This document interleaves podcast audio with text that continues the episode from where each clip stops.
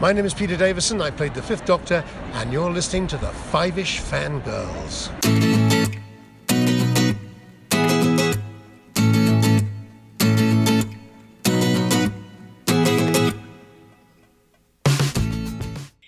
The as we continue all the way to episode 429 of the Five Ish Fangirls podcast. And warning this podcast may contain information in a tuneful way. Welcome, everyone, to this week's episode of the Five Ish Fangirls podcast. So glad you joined us. Let's start off like a direct with a virtual table and see who's joined us this week. This is Brittany Belvedere. This is Holly from Wisconsin. And this is Rachel in Indianapolis, Indiana. Hello, everyone. Hello. Oh. unfortunately, Chrissy is dealing with homeowners related issues. oh, things I don't have to worry about because I do not own a home. uh, you know, then you miss out things like this entertaining uh, show that I have going on with the kids waiting for their soccer ball to eventually float back to shore so they can retrieve it from the pond outside. So it's almost there. It's almost there. See, I told you if you just waited long enough, it would float to float to shore and you would be able to reach it. Oh, they're so close. So close. Come on. Come on, kids. Yeah, there we go. Woo! Yeah. Almost like it's almost like watching an actual football game. Uh gotta do something. Inter doesn't play for a week. Uh Yeah. so speaking of which, yeah.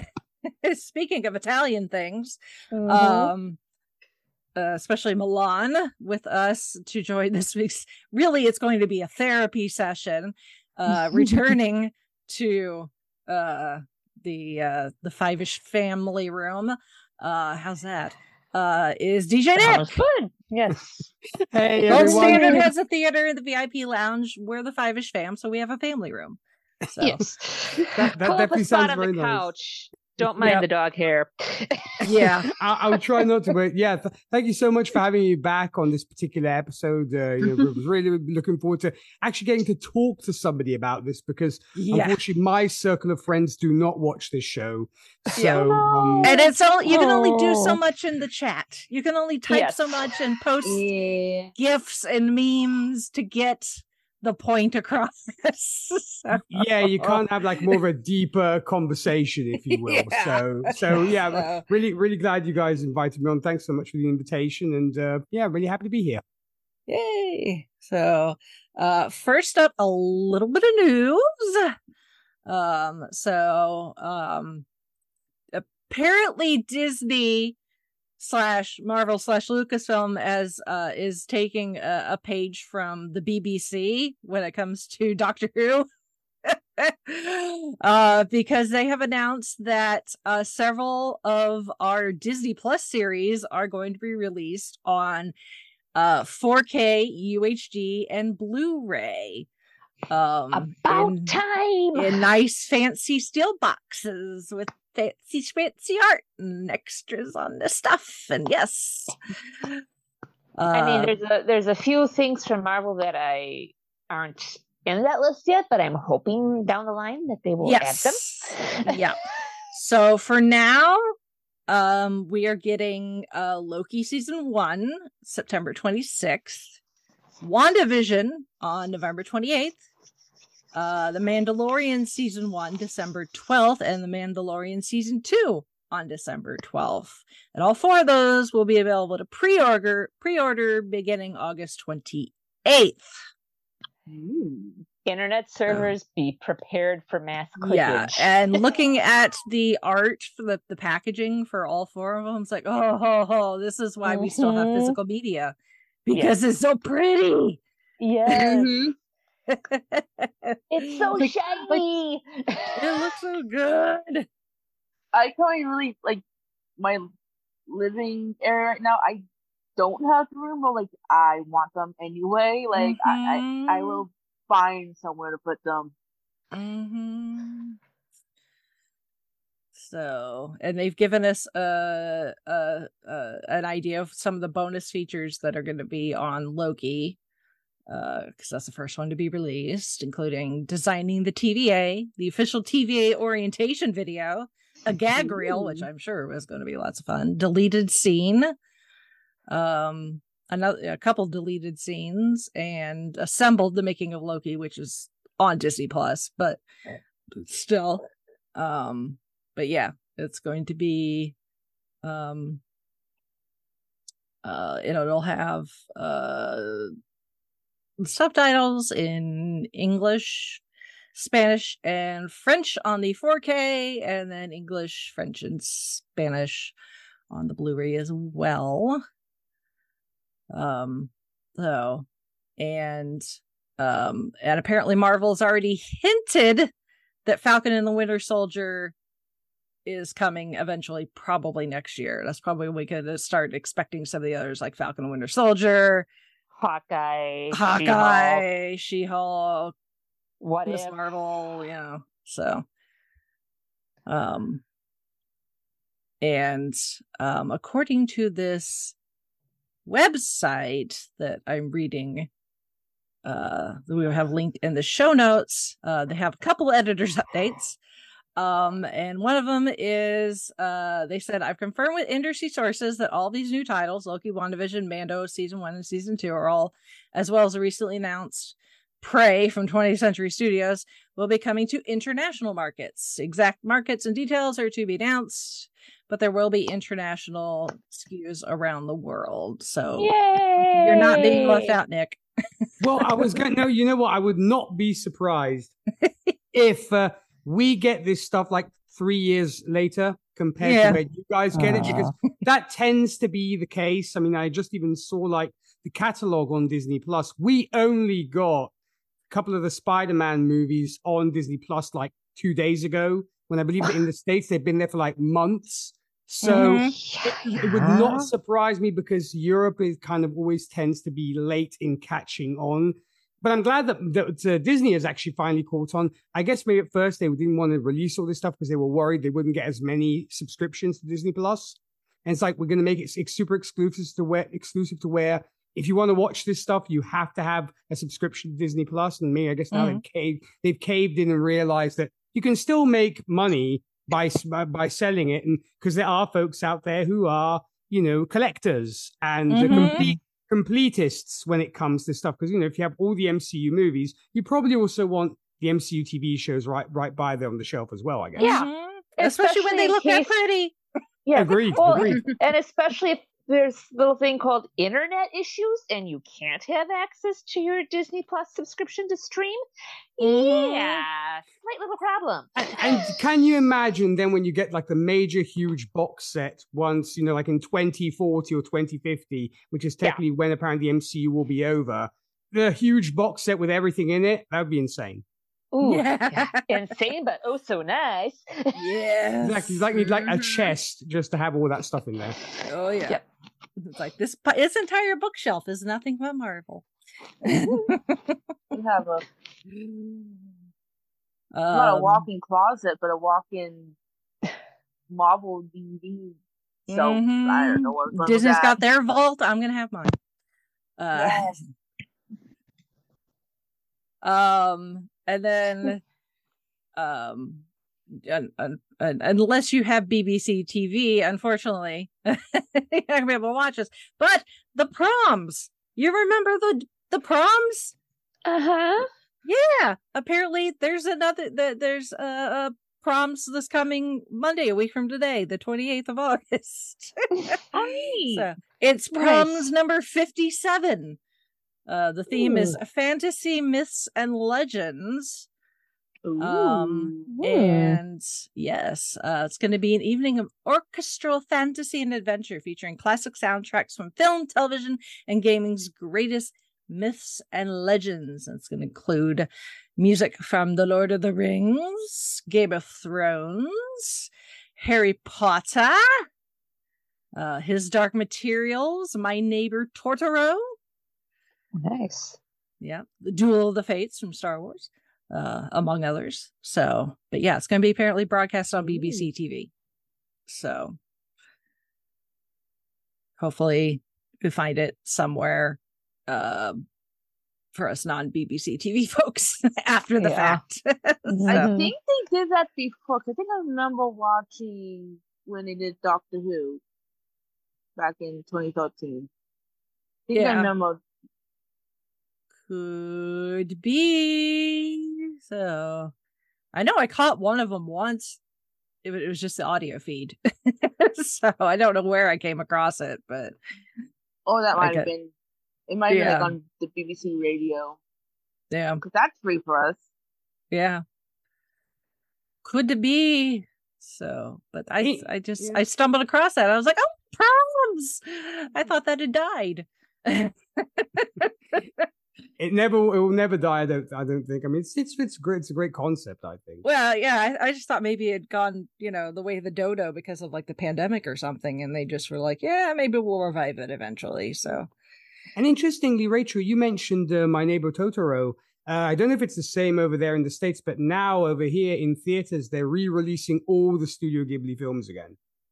yeah, They've been doing the, here, yeah. They do uh not necessarily all of them, but usually the major theater chains will do like uh, over the summer they will do a Ghibli fest and do a handful of them. So, and I know Chrissy and Jared try to go to at least one of those um every summer. So, yep. Yeah, because there was a whole commercial today. Because I was, funny enough, I was at- the theater today watching not Marvel but DC, watching Blue Beetle at the theaters today, and that Mhm. was one of the things that they were promoting was this slew of movies from the studio. Amongst them, My Neighbor to- Totoro, which I know did very well for them. Yes, it did. Uh, so that is really it for news. We do have some housekeeping. We do have a new episode of Gold Standard out in the feeds for you all with uh episode 83 with the King's Speech. Oh, a fun discussion because it's like, hey, it's like half of the 12 actors that live in the UK are in this movie. So I'm gonna admit I own that movie, but I've never watched it. I mean, I want to, some reason I don't. I don't know why. Yeah. it, it, it's it's pretty wild watching it now with all these faces and i'm like wait who eh, okay it's like it's like wait a minute bellatrix lestrange is married to a version of mr darcy um the king is dumbledore Brain having a hard time making this work. the the Archbishop of Canterbury is, depending on what your fandom is, is considering what we're talking about tonight. He's either the Metatron or Professor Yana slash the Master. So it's like, hold on, all these British people. So And Uh, Winston but- Churchill is Peter Pettigrew. exactly, Yeah. exactly. So it's like this is really wild. So. Funnily enough, I, I don't think I mentioned this when we were recording. They actually adjusted the shooting schedule for the King's Speech around the filming of Harry Potter, Ah, makes sense. Makes sense. so that uh, Michael Gambon not so much because obviously he does not have a lot of screen time in this film or the last two Harry Potter films. Uh, but obviously, uh, Helena Bonham Carter is a bit more prominent in this movie. Uh, so yeah, they adjusted the shooting schedule for her Harry Potter shooting schedule. So that, That she- was for for the Half Blood Prince, right? Uh no, at this point, uh, well, I don't know what they would have been. Yeah, so they would have been doing Deathly Hallows. So, yeah, Right. So, yeah, yeah. makes sense. Yep. Yeah, she had to make sure she got uh blown to bits by uh Molly Weasley, and then go and uh help the king get over his stutter. So.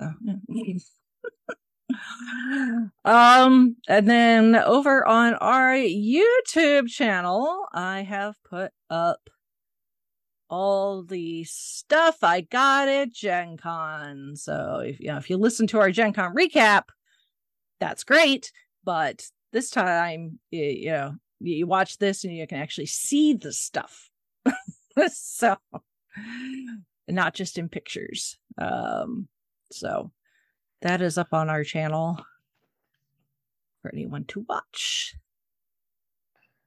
All right. Next up, feedback. It's feedback from Shalane. Um, spoiler alert for some secret invasion stuff. Although at this point, if you get spoiled, I'm sorry. Uh, says I don't have much to say about Secret Invasion, but it was fun that Samuel Jackson as Nick Fury has been around the MCU for 15 years. Like, yeah, he's been around since the beginning. Uh, uh, said I thought they would show post credit for the Marvels, but they didn't. Yeah, it's too. If the Marvel, if the finale of Secret Invasion and the Marvels were closer together, I could see them maybe doing some sort of post credit, but we're still several months away from the Marvels in theaters. So it's like, what's the point? Because people might forget between now and then. So yeah, because that the the Marvels only comes out what like in November. yeah, yeah, you're right in the middle of the summer, folks. Yeah, folks have have a short memory, I think, and like, oh, yeah, I see. Yeah, yep. Um, so speaking of Halloween and Haunted Mansion, I saw the new Haunted Mansion. It turned out better than I thought it would be. It's funny that 20 years ago they had the Eddie Murphy Haunted Mansion, and 20 years later we get a remake. Not necessarily a remake, it's a different story, but it's the same property that they're using. IP. So um there were there were tons of Easter eggs. It was like the ride at the parks, and I do love me some Haunted Mansion. So uh, another fun fact I realized 20 years ago both Haunted Mansion and Pirates were released for the 80th anniversary of Disney. Uh, and a remake of Haunted Mansion for the 100 years of Disney. Also, the first Pirates did a re release in movies for the 100th. Yeah, they've been re releasing some stuff in the theaters, including the first Pirates, which is having an anniversary this year. So it may it may be on the it may be on the the, the uh, calendar for an upcoming episode. hint, hint.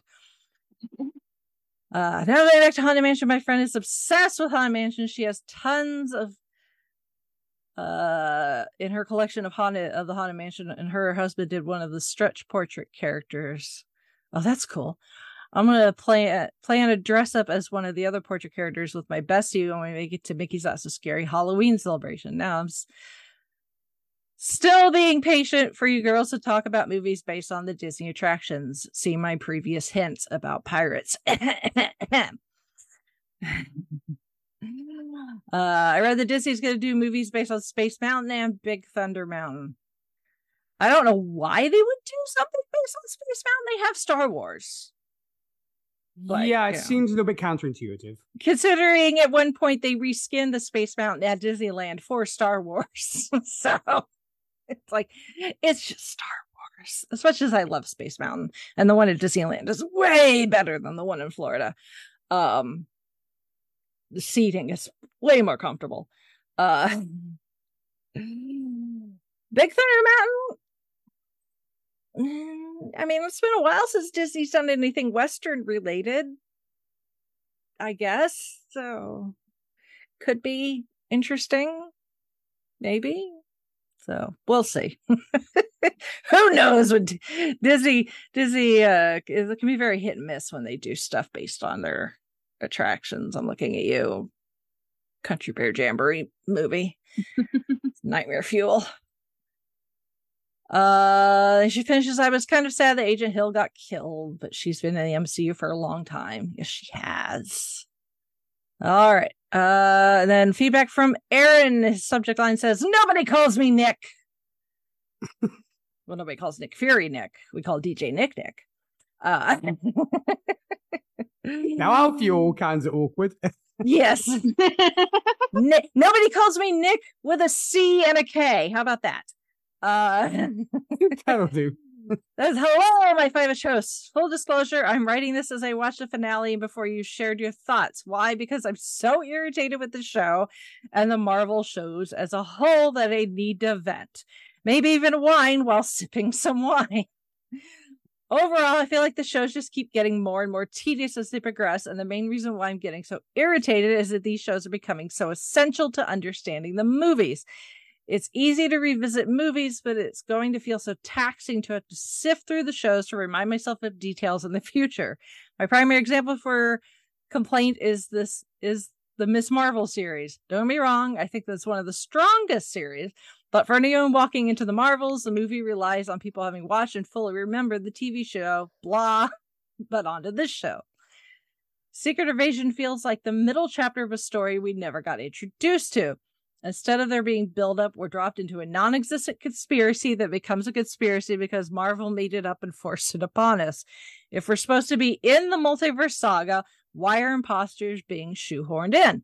Why not wrap up the multiverse with Phase 5 and devote the entirety of Phase 6 to Secret Invasion? That's not to say there isn't anything good here, because I would love to see a movie devoted to Olivia Colman's character. Hell yeah uh, mm-hmm. just being the ruthless anti-hero that she is. Side note, she might be a good fit for the Punisher. I think what if season two should show them on a date swapping torture stories and falling in love? oh my. Oh, back to my negativity. I also hated that this was this was the ending, except that I remembered that in a few years we'll get Avengers Secret Wars. Again, Kang or Skrulls. Marvel, please pick a lane. I feel like Marvel has been losing its footing since Endgame, and their material is getting very hit or miss. The hits are high, but the lows are low. I just wish they'd focus less on TV side stories and focus more on the main movies. Like Bilbo, Marvel is starting to feel stretched, like butter scraped over too much bread. Hopefully, I'll be more positive next time, but until then, take care, Aaron. I very will valid points there, Aaron. I will agree with Aaron. Though I will say, Aaron, you can always go completely insane like I did and uh, decide to rewatch everything in timeline order just for the heck of it. You know, I mean, you can do that. Uh, it's it will take you a while, but it's always very enlightening, I think. But uh, I do tend to agree with Aaron as well. We are having you know recently rewatched Secret Invasion. It is a little bit middle of the road, and it's kind of like, why are you here with everything else that we're doing? And it opens up so many things that we have to deal with on top of what we already have to deal with as well. Mm-hmm. But yeah, well, it, and it's, it's like, I mean, they may end up doing like what Aaron said and picking a lane, uh, you know. But I mean, they might have to see what happened with Jonathan Majors. Exactly. It's like, well, mm-hmm. it's like you got the whole thing with Jonathan Majors, so it's like you know, but you know, because of Kang's powers, in theory, we could ju- in universe we could justify changing the actor, right? And not even acknowledge it because it's supposed to be like that's something that Kang does is he can change the way he looks if he wants to. Um, although every Kang we've seen has Jonathan Major's face, but still, um, mm-hmm. it's it's not out of the realm for there to be a variant of Kang or whatever that's got a different face. Right. Um, but yeah, it's like, but we're so it's like, yeah, it, they could set Kang aside until they figure out the whole Jonathan Majors thing and then stick with the Secret Invasion Skrulls because, like we said, you know, we don't know. We know there's still a lot of Skrulls out there. Not everyone went and joined up with Gravik. There are probably plenty of Skrulls of the million that came to Earth that are just living their lives, passing as humans, and don't really give a crap. You know, they're just happy to have someplace to live and, you know, do whatever. Uh, you know, have a job, raise kids, you know.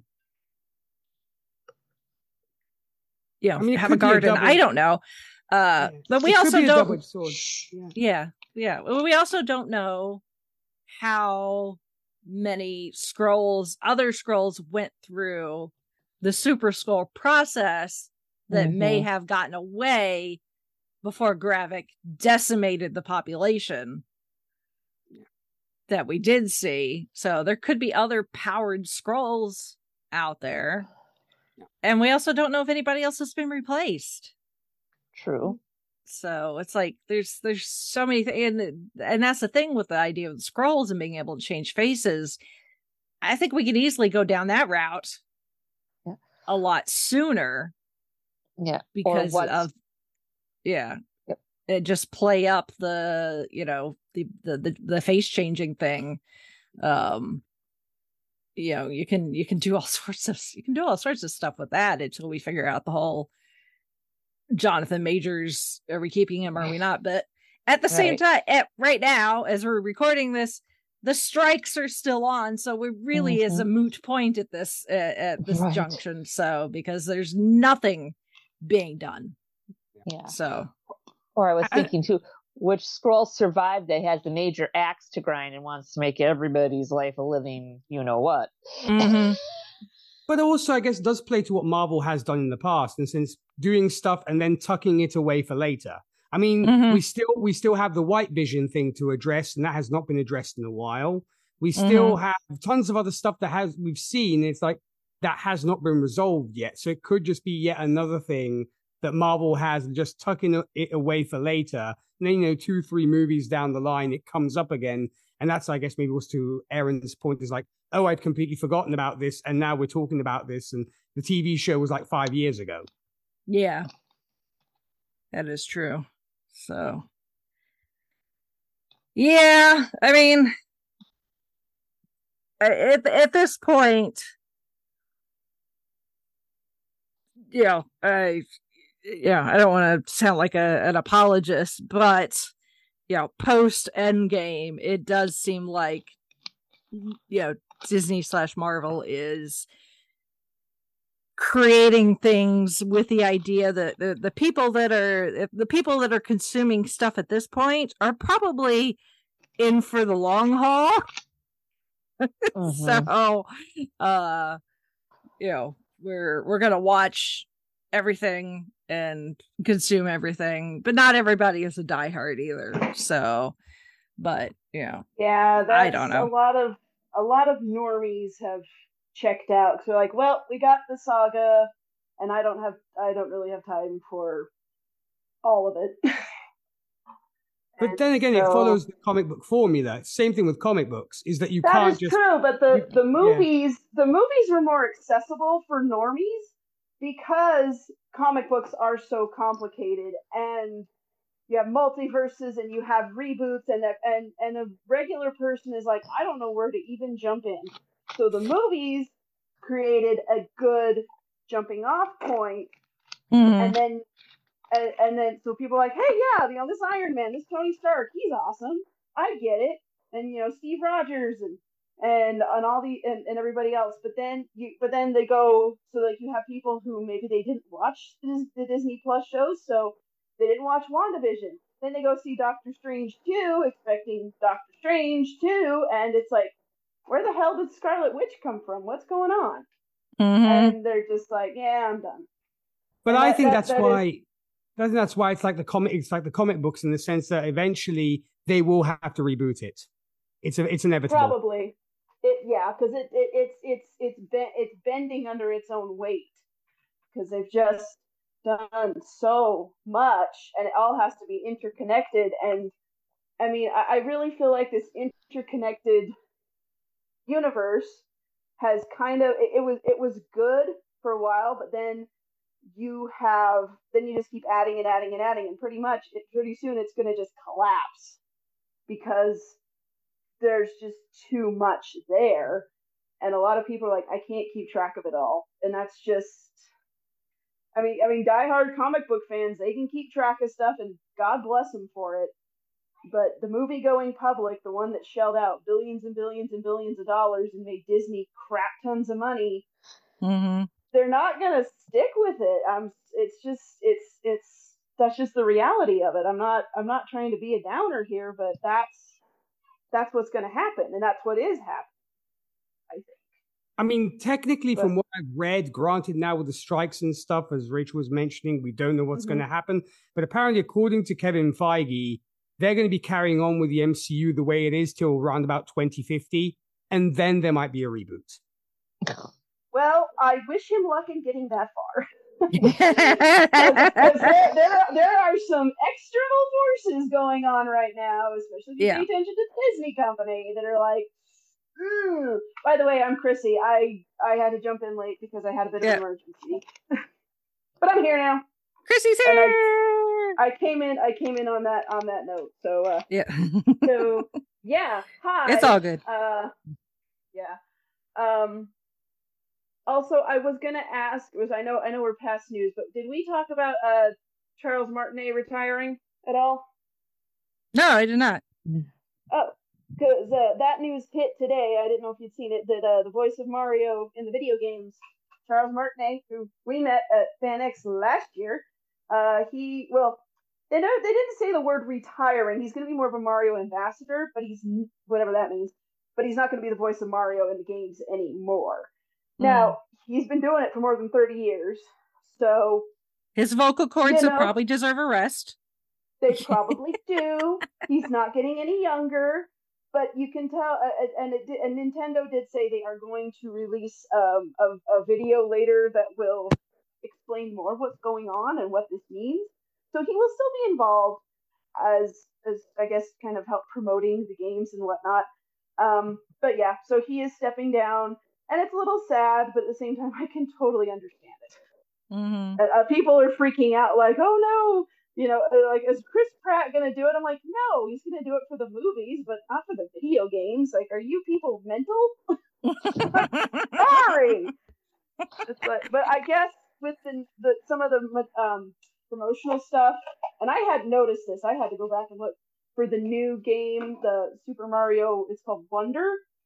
They all said like, oh, it doesn't sound like him, and I'm like, he didn't even say anything in that trailer. How do you know? So I don't know. Uh, we'll see. But I just wanted to I just wanted to give a nod to that because it, it did break this morning, uh, mm. as I understand it. And dude's a legend. He's been the voice of Mario in the video games for all like pretty much a long time. Ever ever since Mario was a voice a voice character in video yeah. games. So so he's he's kind of been and he's voiced Luigi and Wario, and I can't remember what else. He's he's just he's done a lot of voices for for Nintendo, and apparently he was mm-hmm. a voice in Skyrim, which is not a Nintendo property, obviously, but someone mentioned that. I'm like, really? So he's he's done some good voice work. Mm-hmm. So I say cheers to him and enjoy your retirement, my friend. Mm-hmm. Yes. That was all I wanted to make sure. Anyway, back to what we were doing. Yeah. we were just uh finishing up the feedback.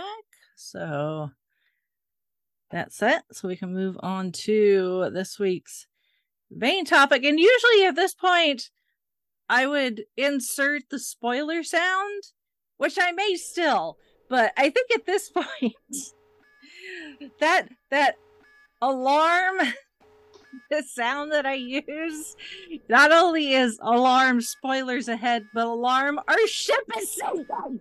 uh, that too. oh. The cloister bells are ringing. Exactly. Exactly. So this is your your your your warning that this is this is this is going to be a a probably a uh lively discussion is probably the best way to put it. So, because we have thoughts, to quote myself, Ooh, yes, from Gold Standard, we have thoughts. Um, and as Nik said, he's been dying to actually like talk to someone. So have I. Uh, yes. so because the chat can only do so much. Uh, so yeah, Good Omens season two happened mm-hmm. and we're all dead. Uh, yeah. Neil Gaiman is no longer on my Christmas list, uh, Christmas card list, and um, I hate him and love him all at the same time. Uh, we, we thought the therapy the session for Endgame was bad enough. Oh my! Or, or Infinity War was bad enough. We have this now. yeah, yeah. So yeah so obviously good omens we we talked about the the the first season the adaptation um you know from the the the acclaimed novel from neil gaiman and terry pratchett one of my absolute favorite books of all time. My my poor copy is just absolutely battered. And then i also own like every other piece of good omens related uh book paraphernalia up to this point, so I still need to get on that uh, that Kickstarter for the uh the uh, official uh, graphic novel uh, before that before that ends.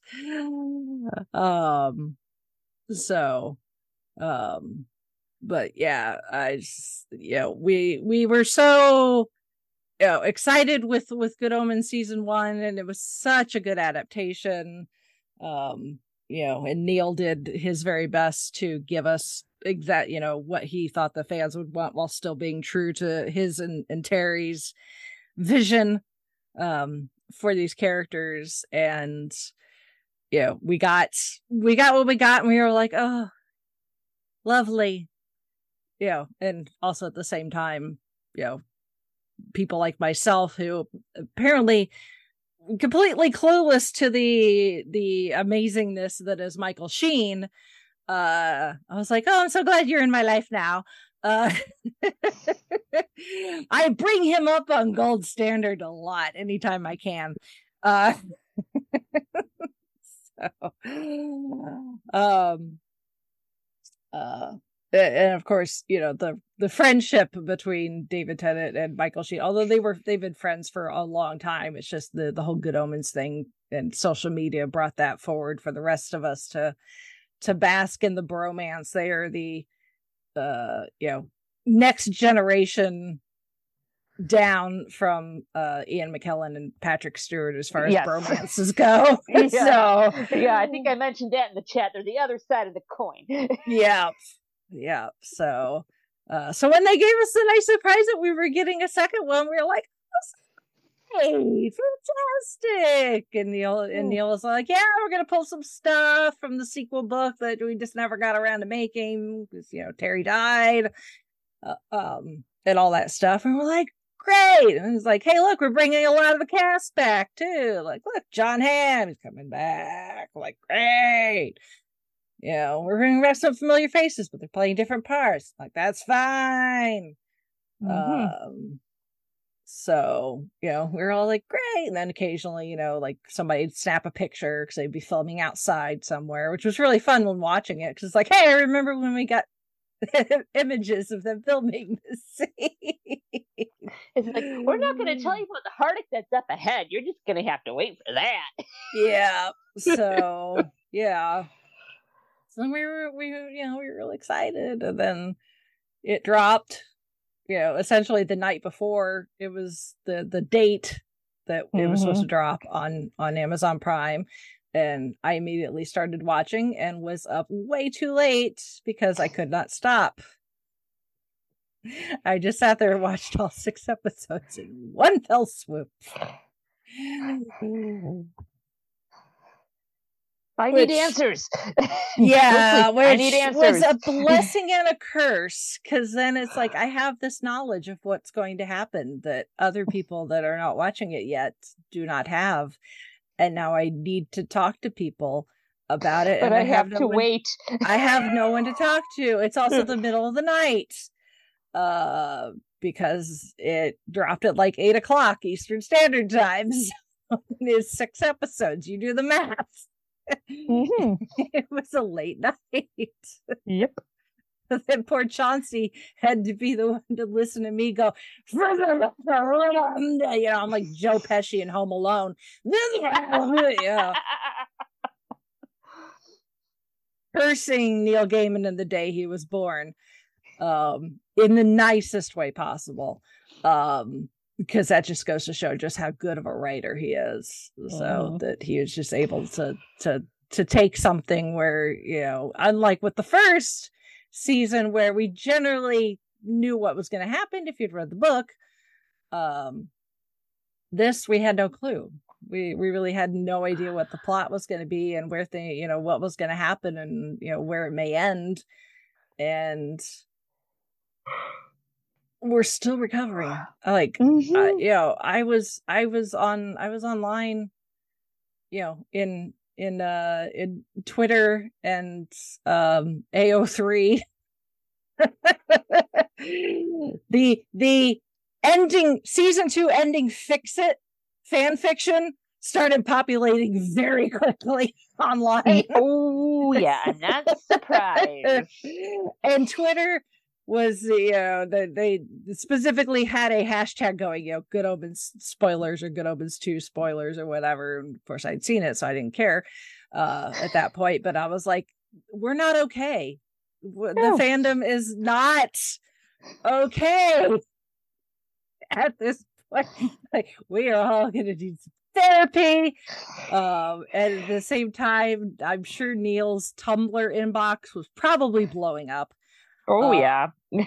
uh, I don't know where he was at that point, time zone wise. He may have been awake watching it. Just I, part of me thinks he was watching it with an evil grin on his face, and then part of him was like probably talking to the screen, going, "It'll be okay if we get a season three. Mhm. So that's where we're at now. Is uh I think according to Amazon, Good Omens 2, one of the most watch comedy series, I guess. Whatever category it's in on Amazon. So it's the the ratings, if you want to call it that, have been very, very good, which is very a very good sign for us potentially getting a season three. Um, but we also need to uh, continue to let Amazon know that there is demand once Mhm. You know once stuff can start going back into production is is the thing like obviously you know like the script has to be written and Neil knows what he wants to happen and he's Mhm. got a rough outline and notes but he refuses he's he's not going to work on the script for season 3 or anything else while the the writer's strike is is going so um Yeah. which is totally understandable um but Trust yeah, me, I, I've been continuing to look through Amazon. I've been doing searches. Good Omens season two Blu-ray. Good Omens season two DVD. And I yeah check the streaming. I'm just like, okay, is there a purchase option available? for the it's it will eventually i can't remember how long it was in between. I can't remember. But it's just like, okay, because i have it on blu-ray season Yeah, I one do so I have season one on Blu-ray. It's just like, okay, this is another way for me to tell you I'm interested in another season. Let me please Mhm. purchase. And I, I can't tell you my money. i can't tell you the soundtrack That yes, I saw that is going gonna be come out. available for streaming and digital download on the 25th of august you can buy the not too much longer. cd you can buy the cd come the 13th of october and eventually it's going to be available on vinyl Ooh, date to be determined. So, yeah. Woohoo. So yeah, while we're uh, while we're patiently or impatiently waiting for the physical media of the actual show, Mhm. you will be able to get your hands on the soundtrack. Yeah. Shortly. Yes. Cue the Spanky and our gang guy sitting outside the window drumming fingers. Yeah. that be me. Yes. I waiting. like I'm waiting, and we just we're, we're all just gonna have like Carly Simon on repeat. Anticipation. Uh-huh. So, oh my goodness, where do we want to start with this? I don't even know. You know, I mean the the, the plot was the plot was Good. interesting. The idea Mhm. that Gabriel has left heaven for some reason that we find out later, um, and has no memory of who he is, and the only thing that he knows is um he needs to get to Aziraphale's bookshop. Yeah. Um Close up, clothing optional. clothing optional. Yes, I've seen way more of John Hamm than I probably ever want to in my life. Uh, but it's that's like okay. you're not the doctor going to that church and the Yes. the whatever trans matter, whatever that's supposed to cover up the clothes or whatever. Yeah, Yeah. that doesn't happen here. yes. uh so, you know, of course, Aziraphale being Aziraphale, uh immediately is like, oh goodness. Um and then you know Crowley's like, no, we shouldn't get involved. You know. Because Crowley is like paranoid of both Mhm. sides, which is totally understandable. Uh-huh. Um, so um, they've been perfectly content living on their side for several years at, at this point. Um, and you know, just are doing their thing. Um, although since Crowley has been uh disowned by Hell, he is no longer the representative of Hell in the United Kingdom, and that's where uh Shax comes in. Mhm. so uh with uh good old uh Miranda Richardson uh returning uh but not as Madame Tracy Mhm. Shax instead. And how sweet was the Aziraphale to the record shop owner? Oh my goodness. Yes, yes. So we and we've got um uh Nina uh Sosanya back uh who was uh one of the nuns. Mhm. uh now she is uh playing Nina, uh a coffee shop owner. Um and then we have Maggie Service who was also a nun. Um and uh now she is playing Maggie, the owner of a record shop that is I guess technically attached to the building that houses Aziraphale's bookshop and I guess he's the landlord. That's what I'm So- assuming. if That's the- yeah, because she has to pay him paying the rent, Yeah. Yeah. But he doesn't care if she bothers to pay No. his rent. uh it's like what does he need money for? He doesn't, you know. I guess it I guess it gives him a little pocket change instead of actually having to sell a book. Mhm. Uh, so which I really think it's uh, I you know uh I can't speak for the UK and maybe in the Good Omens universe this is not the case, but when Maggie is all like, you know, I'm not really selling a whole lot because uh records don't seem to be that popular, and I'm like, they are over here.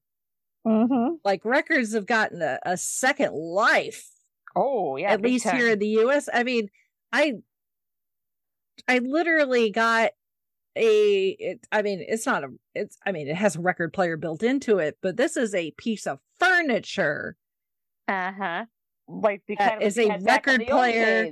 a vintage record player and radio from the 1960s that's like a decent sized piece of furniture. You know, it's got storage and all this stuff. I got that from my in-laws for my birthday this year. And yeah, we had some records because we were buying the Metallica box sets when they were releasing those. Uh, because they come with all sorts of goodies. Um, and then we just kind of slowly have been building up a uh uh, you know, a very eclectic library of records Eh. of various various types, and we actually do like listening to them. So it's like, Mhm. Yeah, no, records are really popular here. So I don't know what what Maggie is like doing They're- they're- wrong, or if it's just the market there in Soho, which It's no, it's the, it's the American market. That's the thing because um, the United States they actually did a whole sort of um, there was a documentary about that actually over here a couple of weeks ago where they explained that the United States is the biggest buyer of vinyls in the world, and right Oh, behind wow. them there's like there's like Japan and and Germany. The rest of the world, it's still very much a niche market. Mm, It's all those Hmm. hipsters. yeah, Port- That is true. Portland, What- Portland made it cool, I guess.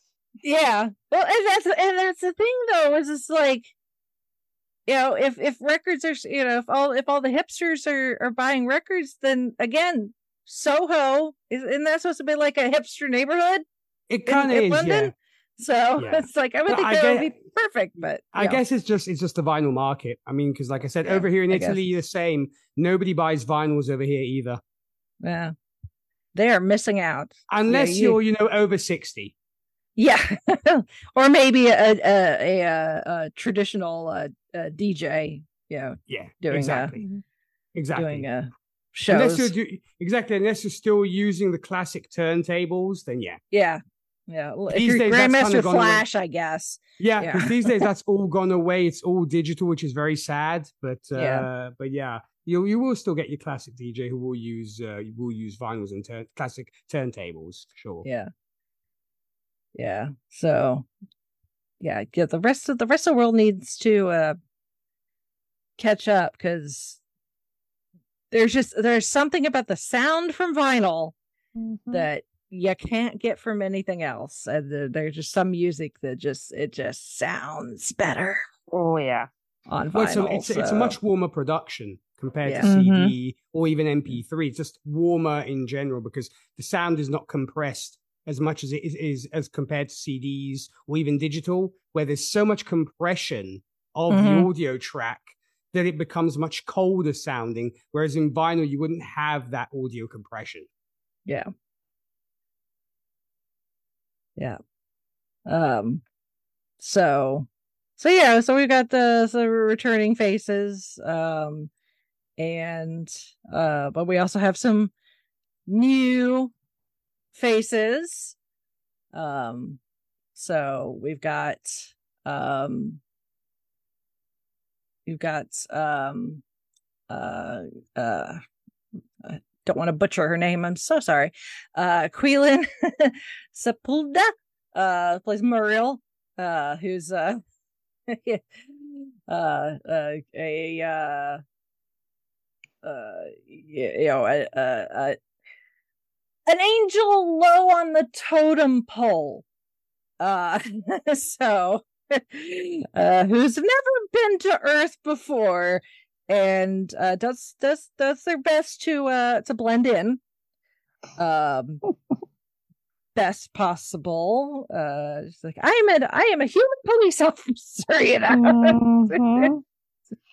like like i don't don't know what to do with tea so it's like i'm just gonna look at it mm-hmm. very adorable very adorable yeah. character doesn't get a whole lot to do. I, I imagine that that Muriel's maybe going to play a bigger role in season three.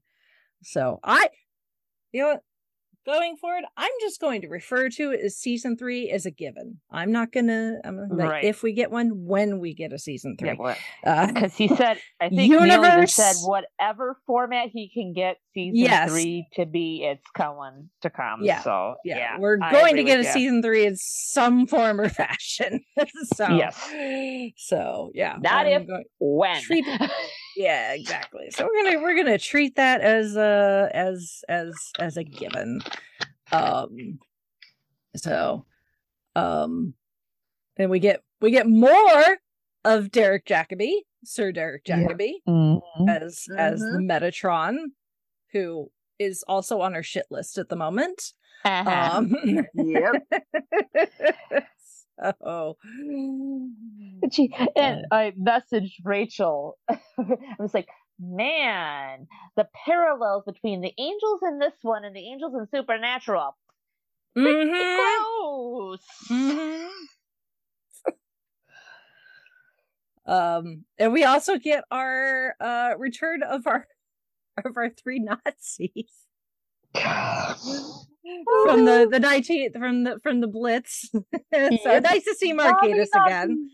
Yes uh, you had to do zombie nazis of course. Yes. Yeah because you know the best nazi is a dead nazi.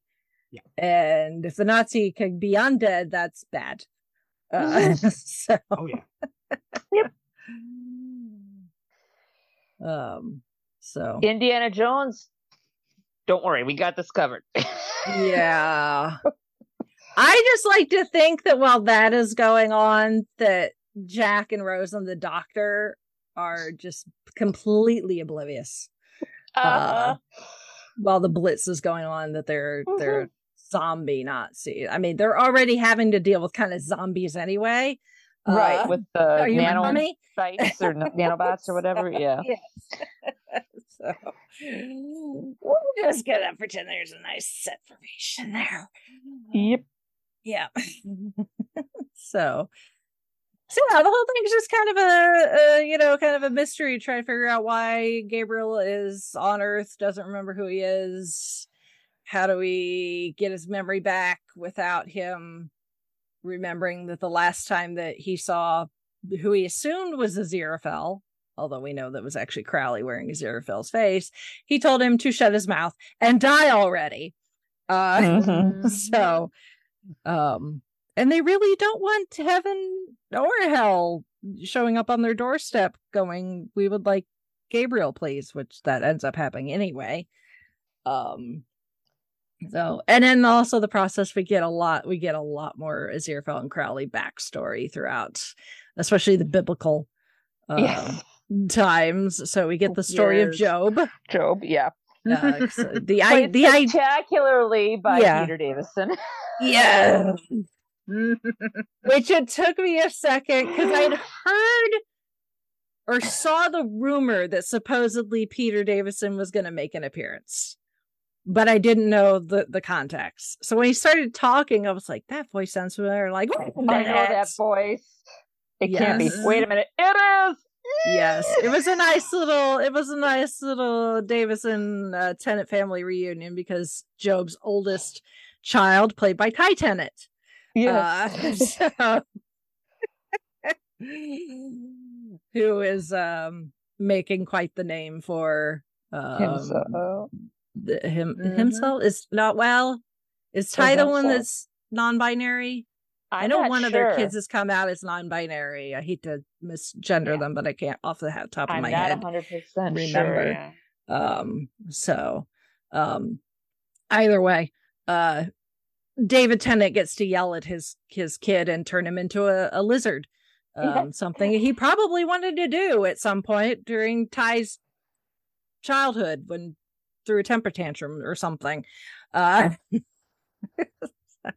or maybe georgia did. Maybe georgia was off to the side going yeah finally. Uh uh yeah so that was a a, a fun little family reunion um because kind of the thing is like the uh, theme because obviously the theme for the first one is armageddon is coming and these these these two these two people who should not be you know should not be friends but are uh think that the apocalypse is a very bad idea and it should be stopped. Um the kind of the theme for for this season is um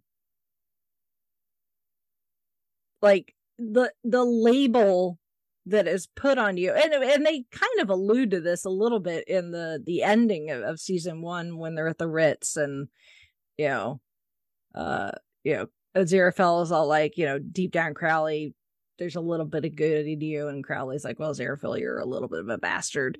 Uh you know and this kind of takes that and turns it up you know Oh, yeah. and it's like you know the the idea of nature and labels and you know a, a theme that runs through the entire thing is you know good versus evil and you know just because someone who supposedly is on the good side tells you to do something should you just because they're supposed to be the good side versus the side that is seemingly the bad guys and therefore you know when they do something it has to be bad. I mean we saw that when aziraphale and crowley meet after crowley's become a demon you know the aziraphale. Aziraphale has it, it he's got this these very rigid rules in his head and has had them there since the day that he popped into existence.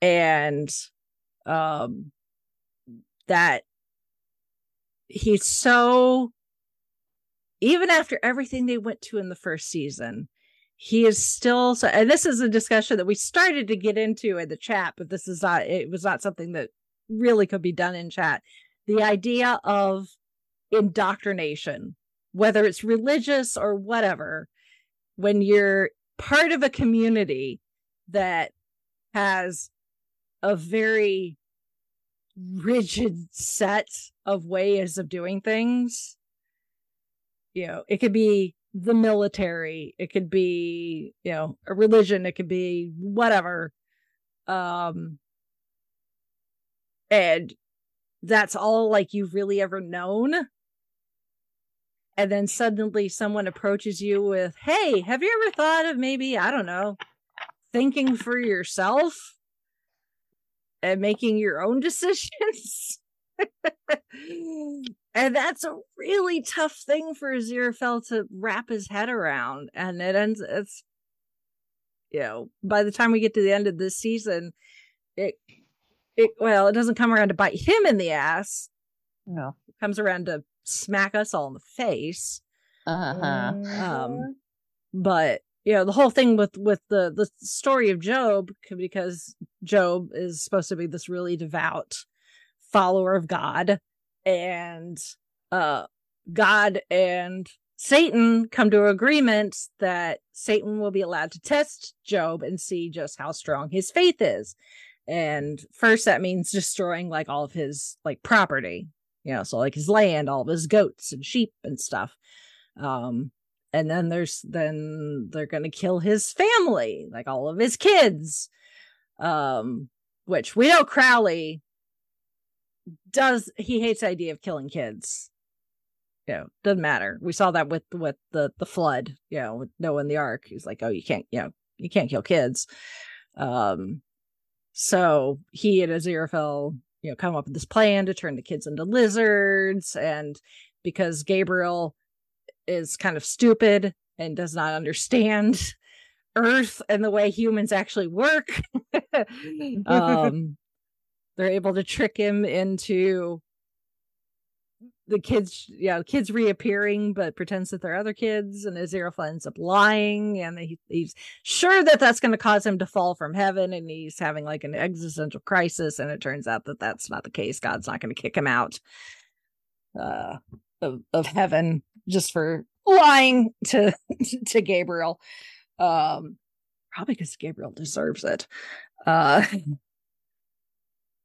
um that, you get that knows. whole you get Yeah. that whole concept like you were mentioning rachel of labels and stuff i think one could almost also say that the relationship that we then find out we get between gabriel and beelzebub is very Mhm. much a mirror of aziraphale and crowley's relationship if you will in the sense that both of them had certain stations and certain roles to play within hell and heaven where Mhm. when they actually you know had so- felt something for each other, even though they were on the the opposite opposite teams, if you will, and then they end Mhm. up coming together. And I think that might also be the reason that spurs maybe Aziraphale into action to declare himself, if you will, to Crowley, Mhm.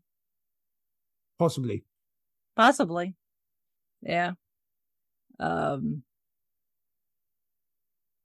and then we get the whole uh story in the the early 1800s which again you know we saw some of those those set pictures that people took from a distance um which i thought they were going like a whole frankenstein for some reason i thought we were doing like a whole like either Dr. Frankenstein or like a Mr. Jekyll, you know, Dr. Dr. Jekyll, Mr. Hyde type thing with the stealing of the dead bodies. I was, I don't know why I thought it was going to be something makes like that. It was like, no, the guy is like doing actual science.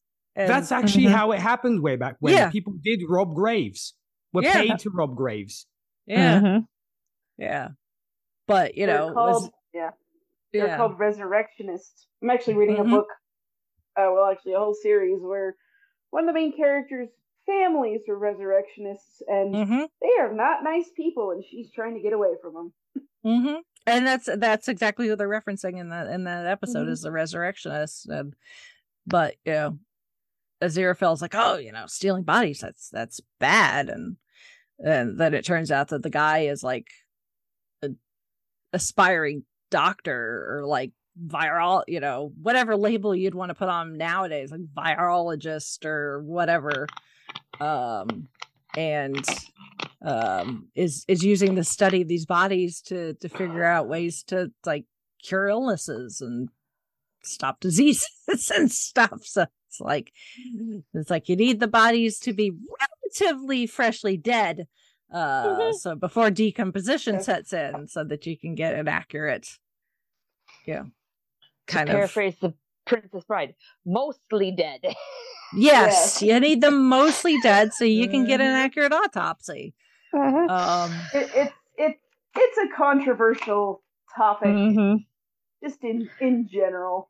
and it Yeah. still kind of is because you'll hear people Yeah. that are, you know you hear sometimes people that you know when people a- you know ask like what are you gonna you know what do you want done when you die like do you want to be buried you know some people have family plots do you want to be cremated all Right. these things and then you know or donate your like, body I to science. I want to that kind of donate thing. my Correct, body to science, which there are some legitimate ways you could do that. Unfortunately, there are some nefarious people out there that um, yeah. claim And to mostly be yeah. like the the middleman between your dead body and the the science community. But uh, but yeah, yeah, but some people are all like, you know, why would you want to do that? And they're like, I'm going to be dead. I'm not using it anymore. Yeah.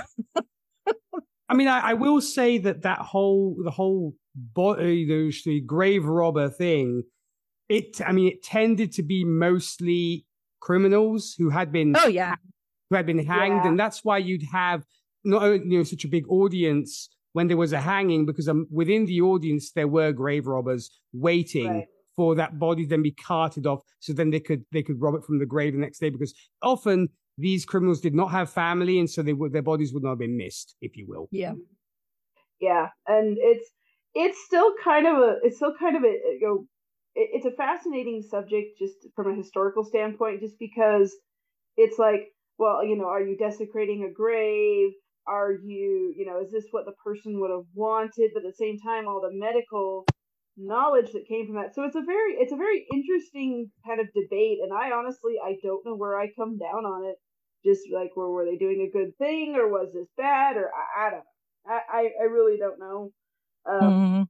But yeah, but it's it's fascinating to me, Yeah. which is very morbid. I admit. No, I mean, I, I, I totally, I, I totally, I totally get it because it's like back then you're talking the early 1800s. You know, 1827 Yeah. is when this this episode is set set, Right. and um, you couldn't say, you know, once I'm dead, give me to like this doctor so that Yeah. he can, you know, open me up and ruffle, you know, look out, look on the inside and see what he might discover. People, because I mean, back then, even with, even with, like Dick was saying, even with criminals, you know, they may get thrown into like a pauper's grave, but they still get buried, which is, you know, Right. still a sign of respect for the dead Mm. and this whole idea of you know not disturbing you know because people just they didn't i mean we still don't know now what happens after you die but you know you, you figure a couple hundred years ago their ideas with they, they were you know they were more religious leaning way more puritanic. Uh so it's like when somebody was dead you bury them and you leave them alone and that's the end of it so you couldn't be like Well, yeah, i want to donate my body to, like- to science so Well, and you, you also, you know, a, a priest or somebody would would come and you know say a few words and and you know give them. It would maybe it wouldn't have been like a grand funeral or something Mhm. with, with tons of family around, but it's still like it was still a life, and it was still mhm. you know maybe they you know they they came to a, a bad end, but at the same time it's like you know let God judge is Mhm. basically what the what what the idea was. yeah Um, yeah you know. So you know, it, I I mean, as- as far as grave robbing goes, you know, I would say you know if they're like, you know, the the the gal in this this episode where she's you know she's doing it to because she needs the money, but at the same time she's helping out this this doctor scientist who is helping make medical advancements. Then I was like, yeah, you know, I that's at the end of the day. That's Mhm. probably a, a good thing, you know, if he's doing something that's going to help advance society. Uh, but I know also sometimes you know graves will get robbed because they would think you know people would have like like gold teeth and stuff. So Oh, oh, there is there is that too. yeah, Also, one one get the pennies on their eyes. Oh, you know, sure. I mean, but I think also one thing was taken into consideration how hard uh, medical practitioners had it back in the day, to Mhm. where everything you did came under scrutiny. I mean, not even just to perform an autopsy to see how Mhm. somebody died, that was considered sacrilege. You had Mhm. to do it very secretively, unless you Mhm. had, like, say, permission. If it was like somebody super important or whatever, it was like you can do this, but don't let anybody know that you did Yeah. this. And that's why a lot of Mm-hmm. crimes went unsolved because medical practitioners and even paramedics and what have you did not have the opportunity to perform opt- autopsies to find out how people died because opening up a body was considered one of the a huge no no at the time Mhm. and hence why also medicine took a while to Mhm. advance because these these people these chaps did not have the chance to advance their knowledge of the human body and how it worked Mhm. Yep. Yeah. So it's it's uh you know that when I realized that you know this was when I saw the costumes, I was like, oh yay! And then watching where it was unfolding, how off I was. I'm like, no, okay, this is better. Uh I like I like this where we're going, even if I was wrong. Yeah. So and we get some we get some hilarious acting by David Tennant, who, uh, you know, obviously Crowley really can't die, so he swallows a bunch of poison, um, which just gets him drunk, uh, more than anything. Um, we also get a absolutely, I died when uh Crowley and, and Aziraphale with whether they're going with this this young lady to to to drop off this this dead body um and the guy just assumes that they're both you know um you know professionals as well so he refers to both of them as doctor and to have someone look at David Tennant and call him doctor I know, yeah. right uh, a lot of doctor who references were dropped in this series Oh, oh yes. many doctor so Who many. references Let's see, a Fez for sure. Yeah then there was the doctor who fan and then there was that Yep. what was it um yeah the guy in the mu- the guy in the music shop Yeah. he was Right, playing and the Doctor Who theme when they walked in, and then And- Aziraphale taught you know tempts him with a copy of the Doctor Who annual that never actually got printed. Right, Eh, yep. Yeah, There were some great So- Easter eggs between Doctor Who, and I was so glad there were so many Discworld Easter eggs as well. When I saw that copy of The Color of Magic that they showed, I was like, oh my God, what? Do it now. They did a Yeah. horrible movie of The Color of Magic, which was awful. yeah, And I'm, now you can really do The Color of Magic and do Discworld proper since we're advertising it, if you will. And hmm hopefully the success of these shows will prompt folks like Gaiman or others to bring Yeah. out his his friend Terry's stuff. I mean, uh, they did the Watch, which was awful, and I remember Rhianna Pratchett, his daughter, was just horrified when she watched it. She's like, "This is not what my father had created," but she loved this uh, this second season uh, series of of uh, Good Omens. hmm Yeah, or when Gabriel is rearranging all the books by the first letter of the first word in the Oh my god, that was amazing. That was amazing. I can books only pull- imagine doing that. One of the yeah, but one of the books he pulls off the shelf, he does it so quickly you don't get to see the cover, but he he opens this up to the first page, and the first line is, "It was a nice day. All the days have been nice. There have been rather more than seven of them so far." And it's like that's the opening to Omens. Mm-hmm. Yeah. And did, wasn't there also uh, Tale of Two Cities as well? Did you do it was the best of times, it was the worst of times? I think. Yeah, I'm sure you probably Yeah. mentioned that as well, but it was like if you know the book, you would have read that. It was like it it was a nice day, and I'm like, oh my god, the book is in universe. Mm-hmm. There you Like, go. And of course, Terry's hat and scarf are hanging on the, the hat rack in in the bookshop. Um, does anyone know if Neil had a cameo? Nope, I don't think he did. Okay, so it was it wasn't one of those blink and miss them like I did with the first series where I It- I don't think even so, now watching it multiple times i have to look for him in the movie theater. Uh or because i'll miss him. Um so okay so i was afraid maybe that neil would have another blink and miss him uh cameo. Um so that's good. Um so yeah um and then we go we go back to 1941 london during the blitz uh with our our nazi zombies Yeah. and we and we get to we get to see the stage performance by the amazing Mr. Fell, master Mhm. of prestidigitation.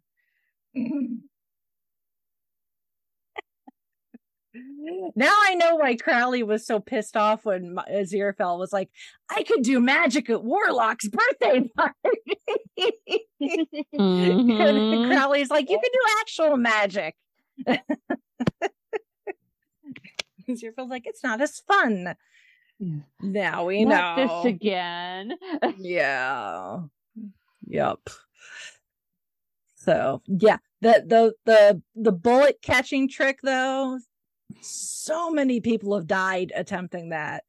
So mm-hmm. that is that that is that is not a magic trick. That is that is a stunt. Uh-huh. Essentially, that can go really, really badly. Mm-hmm. Uh, so do not recommend. Nope. Stick with with with um uh you know pulling rabbits out of a hat. Uh, Very high skill check to do the catching bullet. yeah. Yes, indeed. Yep. Yeah, and uh, yeah. So.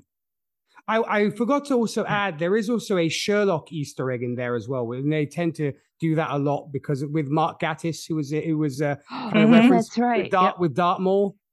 Mm-hmm. So I love the fact that that they they did they do like to re- to reference the the TV show Sherlock, which is a brilliant TV show, mind you. Mm-hmm. Mm-hmm. And at one and at one point, somebody says the words jiggery pokery. Uh, yes, indeed. I would almost say okay. I would almost think, um, while we're getting the, the flashbacks to the, the you know 1827 at the same time as Aziraphale has taken the Bentley um, to to Scotland, um, and uh, apparently the Bentley is willing to play other music besides Queen. Um, yes. when she's not being driven at 500 miles an hour. Um, and also uh, is willing to change colors. Yes. Which, depending on how you look at things, depending on where you fall, some people theorize that Aziraphale picked yellow because it reminds him of Crowley's eyes, which is kind of sweet. I, I can see that. But yeah. I also think maybe it's a nod to Bessie. Yes. Yes. I, I would say I, it might be more Bessie. It might be another Doctor Who reference, possibly. Yeah. And also, did you notice that the crank is the same one that, that uh, Crowley uses to create the universe for the Bentley crank? Yeah. yep. he got to the point where cars were being invented and he's like ha! It's like what can, what kind of vehicle can i attach to this? Ha bentley. Uh so yeah. Oh my god that opening with with when crowley's still an angel and he's inventing his little nebula. Yes. Aziraphale, he grabs Aziraphale as Aziraphale's going from one job to another, and he's like, "Oh, hold this for me," and creates a little nebula, and he's like, "Let there be light." Uh it's like angel crowley you could just kind of tell he just he, he was so carefree mm-hmm. and everything mm-hmm. although you know it's still it's one of those things that neil gaiman uh, hopefully in season three we get a confirmation if crowley's is his demon name and if he had a different name when he was an angel because before I guess according, yeah. Accord, yeah, because uh, I guess according to to lore or whatever, uh, the angel Raphael is the one that created the stars and all the stuff in the cosmos, all the nebulae and constellations and and stuff like that. So, so the fandom, as far as they're concerned, Crowley was Raphael when he was an angel. So, yeah. but that's not been confirmed properly in universe yet. I hope that's something that uh, that gets confirmed in in season three. Um, so, um, and then you got Crow, you know, Crowley doing the the the wing thing, protecting his Aziraphale from the meteors. mm-hmm. like, ah, please still, I can't stand it. Mm-hmm. It's like the minute those two met, it was just like, you know, something, uh, something, something special. Uh, that's a that's the meet cute of all meet cutes. Yep. Um. So. Um. And it's just like you're looking at like, okay, I like this ship. please don't fire any cannonballs into the ship and what Mhm. happens? Well, and then we get Oh. and then you know when we go back to the the London Blitz, we get the uh the uh the bombing of the the the chapel that we got in in season one, but then it Mhm. picks up where that ends with um you know Aziraphale and Crowley leaving, and we see the the the Nazis you know get uh uh turned into zombies. Um but you know we're all like you know when Aziraphale is like oh the books I forgot the books. Because you know this entire church is just fall into rubble around them. And Crowley immediately appears with the bag with the books in him and he's like oh look I saved him. Here you go. It's like Michael Sheen he does his face he can portray and convey so much Yes. in so subtly and we i bring this I, I bring this back up when we talk about the the finale. Um but you know all of us that are on that ship you can all kind of i think we're all kind of in agreement in in in general that like the moment that crowley saves those books and hands them to aziraphale you could just see on aziraphale's face that it's like oh shit i love this person Uh-huh. Mhm. Yep. he is not just my friend i am in love with this demon and i'm screwed uh, Yep. It's because like, i do not know what to do with this information what just happened and Yes. I don't know how or if Yeah. I want to fix this. yeah it's like crowley i think reached that conclusion a lot sooner um, Well, yeah. you know but What was it's a like little quicker on definitely the uptake than the Yeah. other? definitely by the blitz you could just kind of tell that the, the penny drops with the Aziraphale where he's like oh shit i am in love with this Uh-huh. person what do i do now go to the theater and Mhm. have my, have him shoot a bullet at me and i'll try to catch it with my teeth uh that's what he does because he's such a sucker for the theater uh and with no powers, mind you. Yes, yeah. It's like the apparently uh hell has uh punch cards that will allow you to temporarily stop the ability to do miracles. so Talk about a power dampener. I know. Mm-hmm. It's like I, I imagine that it, it probably takes a lot of demonic power to make that happen. So it's not something they can just like, you know, pop out and use all willy nilly. Um, but yeah, that is that is pretty wild that they yeah that they do the whole thing without without their ability any miracles. Uh, so, but they do stop the the zombies. Um, and they they outsmart uh Furfur. Uh it's a weird name for uh a demon, Furfur. Um uh Thankful Aziraphale, while he's not necessarily that good at other magic tricks, apparently he can do sleight of hand when the need arises. so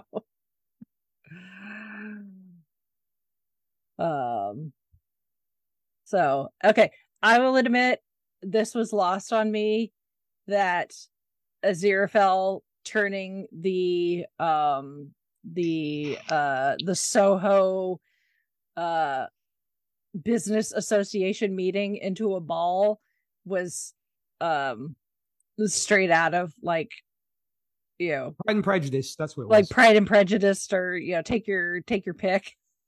that's completely completely lost on me that that's what yeah, that he was that he was uh uh yeah, doing there because because we, I, I, yeah, I love the Yeah. fact that we learned that Aziraphale is a big Jane Austen fan, and uh, while Crowley's a big the Richard Cur- novelist he's Yeah. a fan of Jane Austen as a novelist, novelist, Crowley's yeah. a fan of her for As a- everything else she did as a criminal, yeah.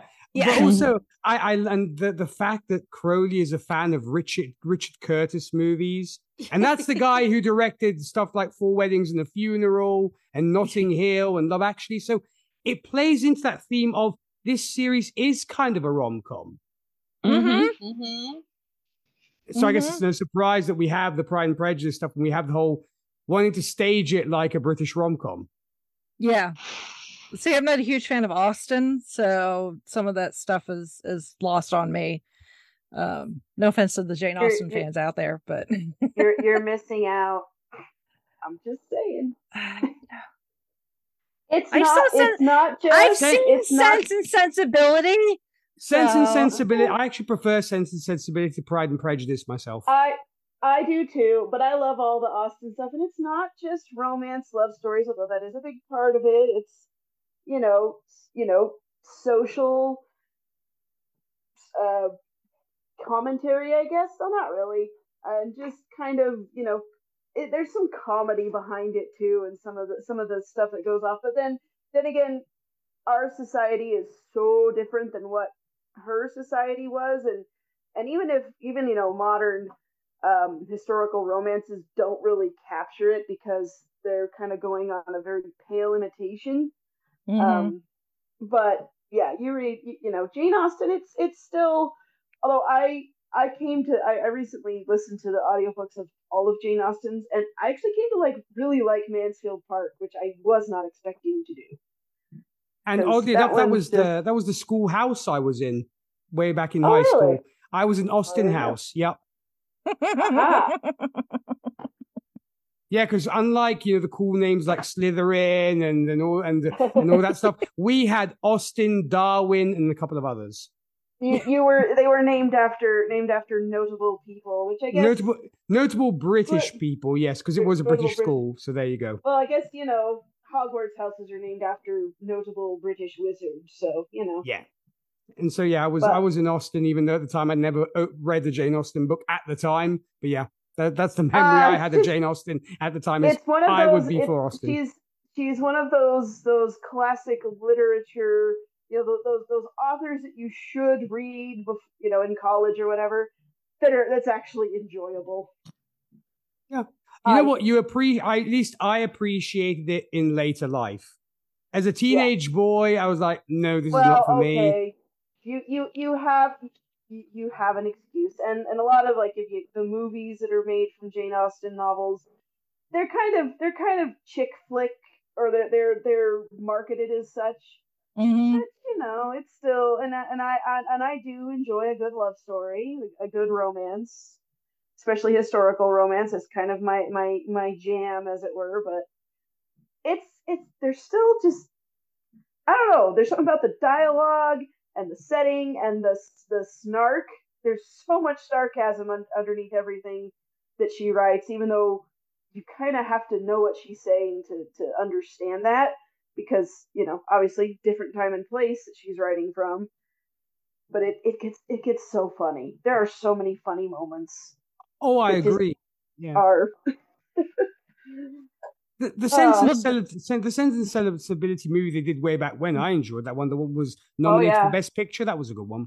Mhm. oh, the the one with um Kate Alan Rickman. and you know, Correct. Rickman Alan Rickman. That was the one. Yeah. The whole reason I watched Emma that one. Thompson Yes. oh gosh I yeah Emma Thompson is just she's she's she's wonderful I, I like Kate Winslet in that well enough but uh, uh Emma Thompson kind of just steals the show.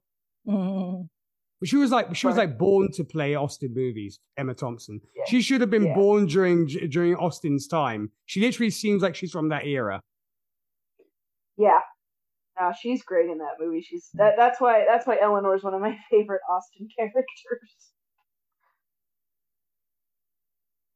And see, Anyway. that's why you know it's like the the whole ball thing kind of lost me, but the other stuff I the I, I caught thankfully, like the for you know the the miracle of everybody's outfit changing the minute they walk through the door, the fact that um, Mrs. Sandwich can't talk about the fact that she's a, a madam. Uh, Ah, yeah, everything gets censored, so instead she had when she tries to She's to, a seamstress. Yeah. she's a seamstress. That is a And very Pratchett thing. In Terry Yes. Pratchett, in Discworld, women who, should we say, are of negotiable affection are known as Mhm. seamstresses in, in this on Discworld. yeah.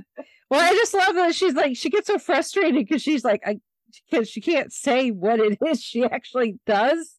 So the, the person she's talking to, she's like, "Can you describe it?" She, she talks about a gentleman coming to get his sock mended.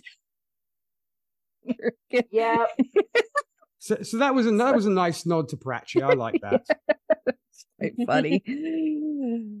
I was like, we're gonna keep this as um, you know family friendly as it can what can be. I say in polite company? Exactly, exactly. It's like we're we're we're we're in mixed company, you know, men and women together. Um, so, but that was that was quite fun. And Aziraphale going around the neighborhood to to convince all the the the all the business owners to convince them that they need to show up and finding different ways. I love that he something. practices his French, even though the lady speaks perfect English. Yes. Yeah. Mhm. Yeah. And Yeah. someone, I think it was on Twitter, someone mentioned the fact that of all the languages that Aziraphale would want to actually learn and not just like miracle, so he suddenly knows it, is a love language, one of the romance languages. Yeah. Good, good point. Yes. Uh, so I and I was actually quite impressed because I think Michael Sheen actually can speak French um properly. Uh at least to a point. I don't know how fluent he is. Um but I was actually because I've been teaching myself French slowly and uh, you know because he didn't there's no captions when he was speaking in French, but I actually understood a good chunk of what he was saying. So yay michael sheen for your um your pronunciation so that i could understand what you were saying so Well, then you've been clearly me the doing your homework. working Well, then exactly clearly doing your homework there, Rachel. yes it's like yeah the lessons are working slowly but surely. It's sinking in. So um but yeah, he's uh, finding different ways to kind of blackmail everybody. Although some people are more willing to show up than others, so um but to turn it into a turn it into a ball one because that's more fun. Uh but two because there's this whole other subplot of them try of of Aziraphale Crowley trying to work on getting Nina and Maggie together. Because apparently Maggie is just like head over heels for Nina. But Nina's in a rel- is in a relationship when the the series starts uh but then gets dumped partway through um which is actually the best thing for her because that was obviously not a healthy relationship uh whatsoever. She she should have gotten out of that relationship way sooner. Mhm. um so um but uh but yeah the, the fact that they're trying to, to get these two together and they keep trying to do all the cliche rom-com type stuff like getting caught in the rain and having to take shelter under an awning together Mhm. and the awning busts open so they both get sucked so And I love that then they call, Nina and Maggie call out Aziraphale and um, Crowley on their, on their BS after it, saying, "You're doing this, but we kind of don't want to do this right now." Yeah. Yeah. Mhm. And if it and if it yeah, yeah. Um it's like think of other issues like the fact that that uh Shax and uh is decided to what she thinks is going to be legions of hell from hell um but apparently hell can't spare legions uh they don't have the man see nobody wants to work. The work workforces are under understaffed everywhere apparently even in hell. Uh Uh-huh. File that under good help is so hard to find these days. yup yup exactly. So um i love like uh, uh, Shax is all like i want legions. And you're like yeah we can spare like 50 uh it's like fine take what i can get um so um that was rather funny and then they the she shows up with her legions and attacks the bookshop so to try to get gabriel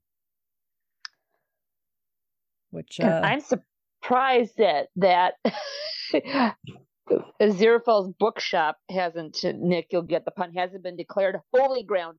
No battles should take place there. Mhm. or if anything I love does, bad things happen. Mhm. I, I agree. I also did like the callback to the first season where apparently fire extinguishers are the weapon of choice when it comes to Mhm. fighting demons. Yes, and and Neil made sure to mention when somebody asked on his Tumblr, all the candles used to set the atmosphere for the ball were electric. Oh, nice.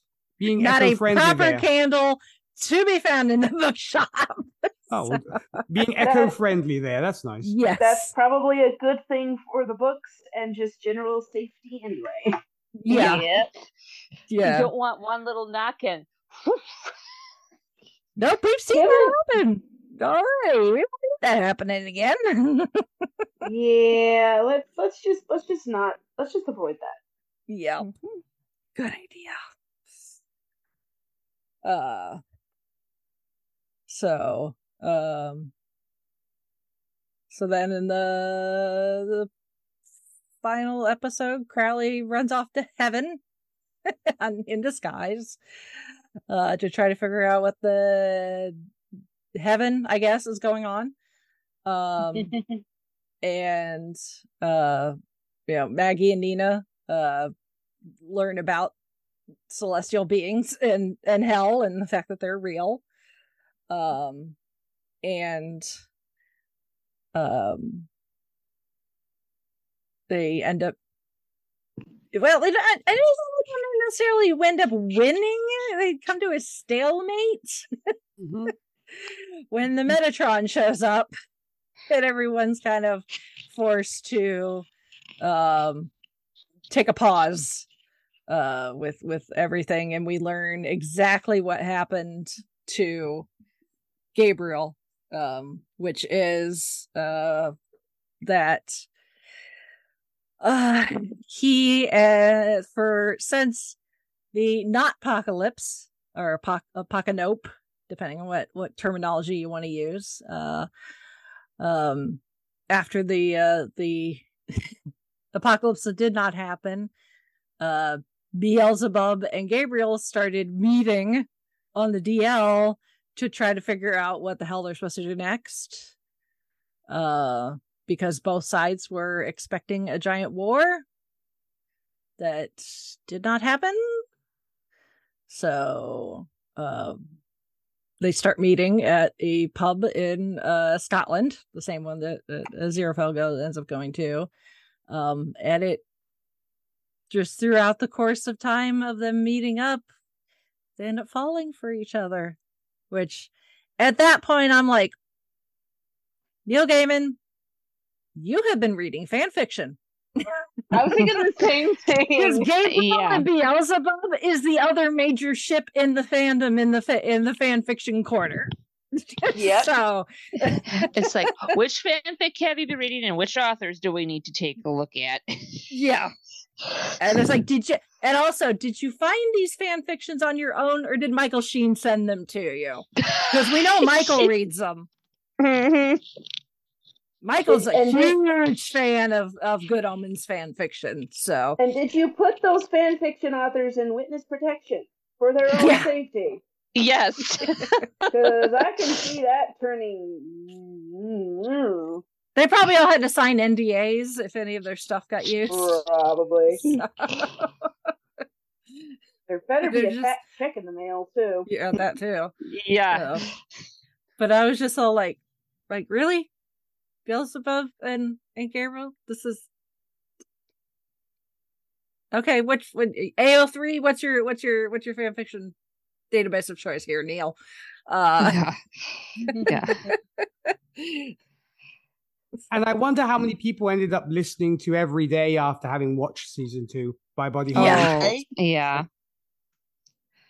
so so uh somewhere Paul McCartney's uh bank account just got a few a few pounds healthier because he owns the Buddy Holly uh catalog. Yes, There yeah, that's correct. That So- he does. so they Yeah, would have had to go to they would have had to go to Paul McCartney to get permission to use that song. Yeah. There you go.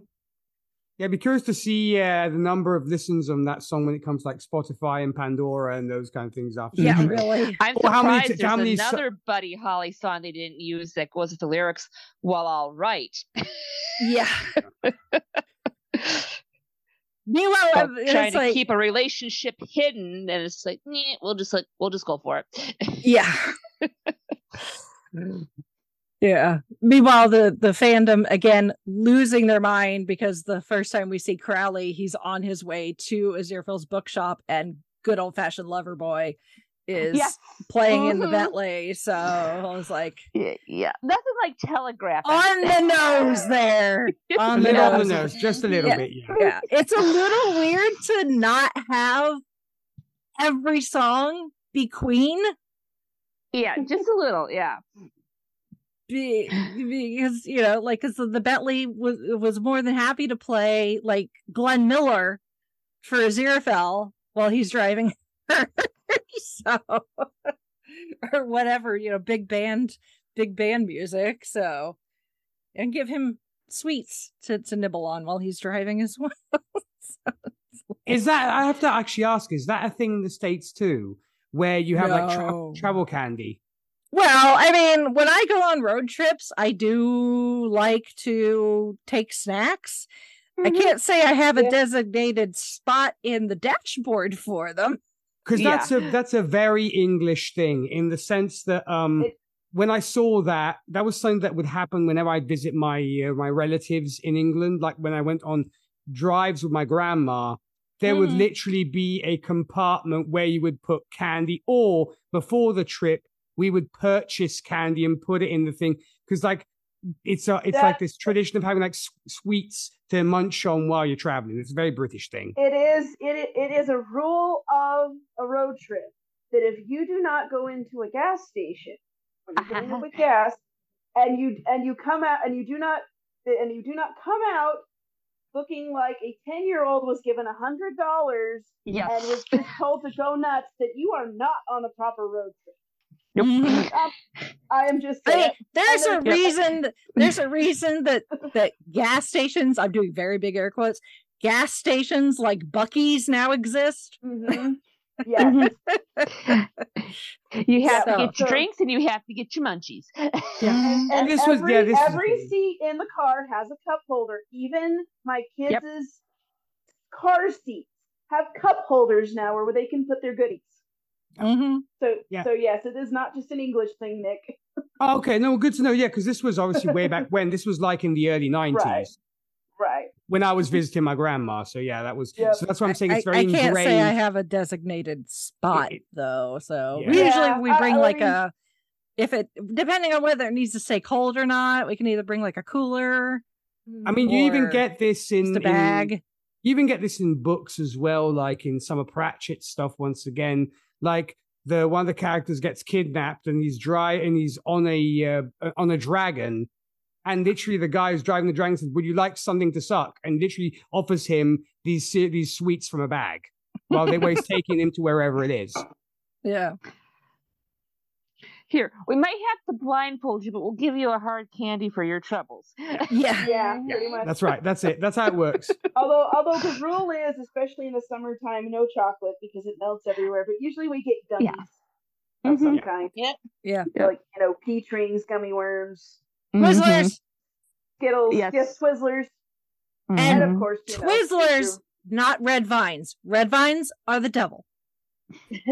Now, now, see, now, see, I'm gonna have to disagree because red vines are. Mwah. No. I got My for- for- father-in-law eat if he if you are what you eat, he would be a red vine. But they are so gross. So I basically, he's kind of like 'em. I Jughead. Jones. If you would take a blood sample instead of hamburger juice, it would be red vine juice. Uh-huh. Red red vines remind me of going to the drive-in theater that was across the street from my grandparents, because they always we always got red vines, and we'd sit in Mm-mm. the car and watch watch a movie and the popcorn and oh. For, for our last for, for our, our recent trip to the lake, I got a big thing of red vines, and I'm like, everybody have red vines. They're wonderful. Ugh. But I like Twizzlers too. Am They're gross? too I- I'm- waxy. Red vines are too waxy for me. Ooh.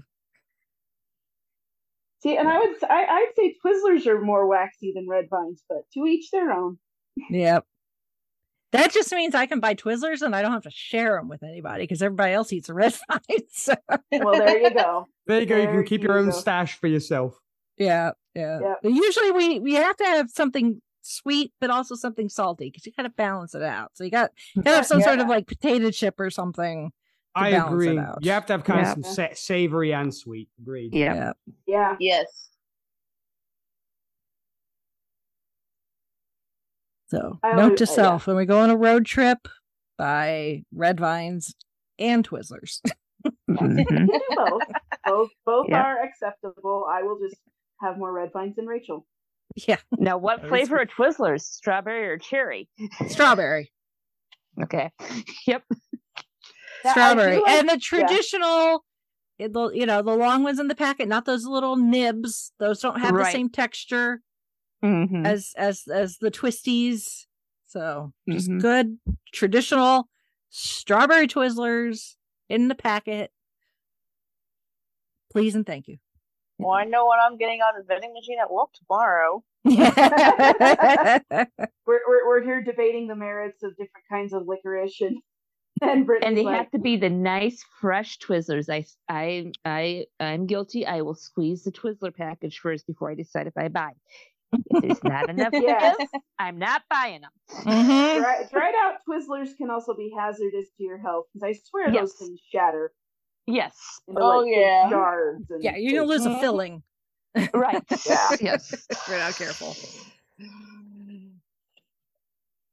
Hashtag not a sponsor. But Yeah, we'd take a sponsorship if they were Yeah, really. out. yeah. Right? Dear Twizzlers, Yeah.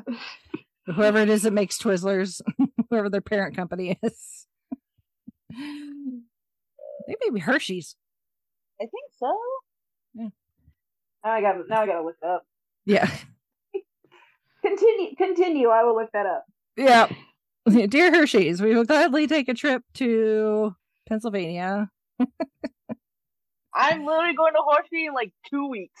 Yeah, see, well, there you go. You can get them from the uh, source. Yeah, Google. I said it, it goes to the Hersheyland um, There you go. for to look at Nice. So there you go. I was right. they, have, they have peach flavor. That sounds good. Hmm. Oh yeah, they have all sorts of crazy Yeah, flavors of Twizzlers now. So anyway, Anyway, Uh, anyway, now now that we've made everybody hungry, I think in Yeah. a way, I think we're we're subconsciously but also consciously stalling for the ending. Yes, I think so. because none of us want to talk about it. It's a band-aid that we really don't want to have to touch, but we're going to have to rip it off anyway. Yeah. I mean, I, I know. could I could pull up the Twizzlers candy frequently asked questions. this is the quality content our listeners tune in for. history. When were Yeah. Twist first produced? 1929 by Young and Smylie in Lancaster, Pennsylvania. Well, there you go. Next pub trivia night, you can uh pull Yeah. that out of your pocket. Now, now, if that turns into an anagram for Aziraphale or, or Crowley, oh, we're Yeah. Oh, I'm I'm I'm I'm not that clever to, to come up with that on the fly. How long is the longest Twizzlers twist? Was it was 1,200 feet set but set the Guinness Book of World Record for longest piece of licorice candy ever made on July 19th, 1998. wow. Oh, that's way more entertaining than the And strawberry the- is the most popular flavor. Hell yeah. hmm That does not surprise me. No.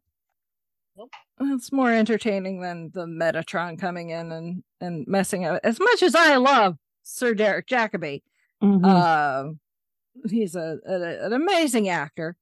Uh-huh. Um, but uh, yeah, the Metatron, Yeah. supposed to be the mouthpiece for God. Which, yeah, fine. We, you know, whatever. That's that's that's how it rolled. Although we do hear, um, you know, God, God's voice a few times. Usually when she's talking to Job. Uh, Uh-huh. so it was that was nice to to hear her voice again. Um, but yeah, so the the we we find out that uh because of the feelings that was a tangent. Uh because of the feelings that Gabriel and Beelzebub uh have created for each other, um they come up with a plan um if if something was to to happen.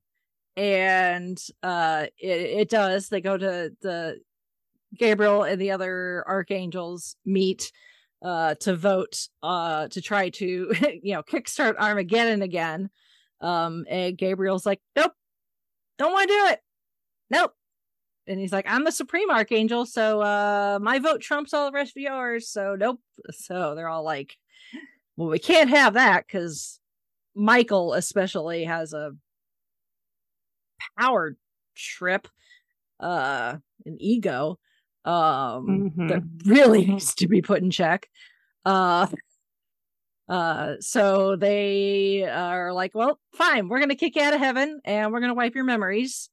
Um which is what he actually was gabriel was actually prepared for thanks to beelzebub. So all of his memories go into this little fly that neil somebody somebody asked on neil's tumblr um uh the fly uh it's a about the fly Beelzebub gives Gabriel. Was it a paid actor? As in, did you need to train a fly for the scene where it's flying across the room in season two, episode six? Or was that all CGI? Was it a mix of both, perhaps, where there was a real fly on set for some scenes and a CGI possibly puppeted one? Side note, how did the scenes with the flies in general work? Neil said all the flies were CGI, every single one of them.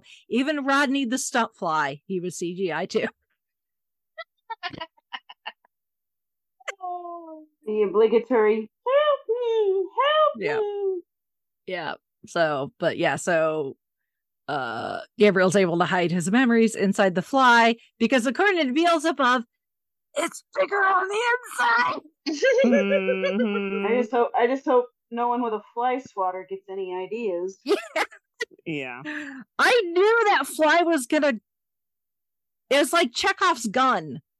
Yep, Like when- when- fly. When yeah, when he when Gabriel first shows up to the the bookshop with the box, once Aziraphale retrieves it, and he opens it up, and there's no, seemingly nothing in the box, but then you hear the buzzing of a of a fly, and every so often, scenes in the bookshop, you would just hear the buzzing of a fly flying around, and I'm like.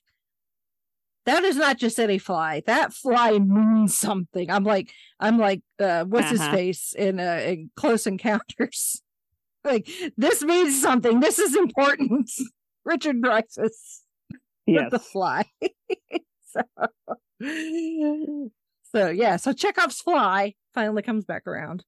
Uh, gives Gabriel all of his memories back, and then he and Beelzebub are reunited, and of course both sides are like, "Oh my god, Archangel, Supreme Archangel, and the you know the head Duke of Hell are like in love. Ah, you know this can't happen, and the Metatron is like, actually, yeah, it can go off to and be happy together. I think they go end up going off to Alpha Centauri with due to Crowley's suggestion. Um and um the Metatron uh takes you know Aziraphale to to talk angel stuff while Crowley puts the bookshelf back together and gets a talking to by Maggie and Nina um who are like yeah we appreciate the uh all the rom-com attempts at the meet cutes but uh Divine like- intervention. yeah the Yeah. divine intervention was like you know if and when we decide to get together it'll be on our terms um and at the same time they're like speak to Aziraphale like you know it's like pretty much what the you know us and the fandom have been doing since day one just like Mhm. say what's on your mind and on your heart Crowley Mhm. and he's like okay so when the Aziraphale shows back up he's all excited and Crowley's like yeah he's like no let, let me say what I need to say. It's beautiful scene acted by David Tennant Yes. Uh, really, the two of them, but I mean, David just kills this scene with Crowley just literally, almost literally spilling his his heart out to to Aziraphale and just you know how much he he means to him and how he wants them to to to be together, not just you know to be together. Um, and uh Aziraphale's like, well, I've been invited to go to heaven to be take Gabriel's place and be the supreme archangel, and you could come with me, and you can be an angel again, and we'll be all happy. And of course, Crowley is all like, no, I want, I don't want to go back to heaven. He's like, I don't want to go back to hell. I want to have the life we've carved out for ourselves. You know, it's it's that indoctrination that Aziraphale.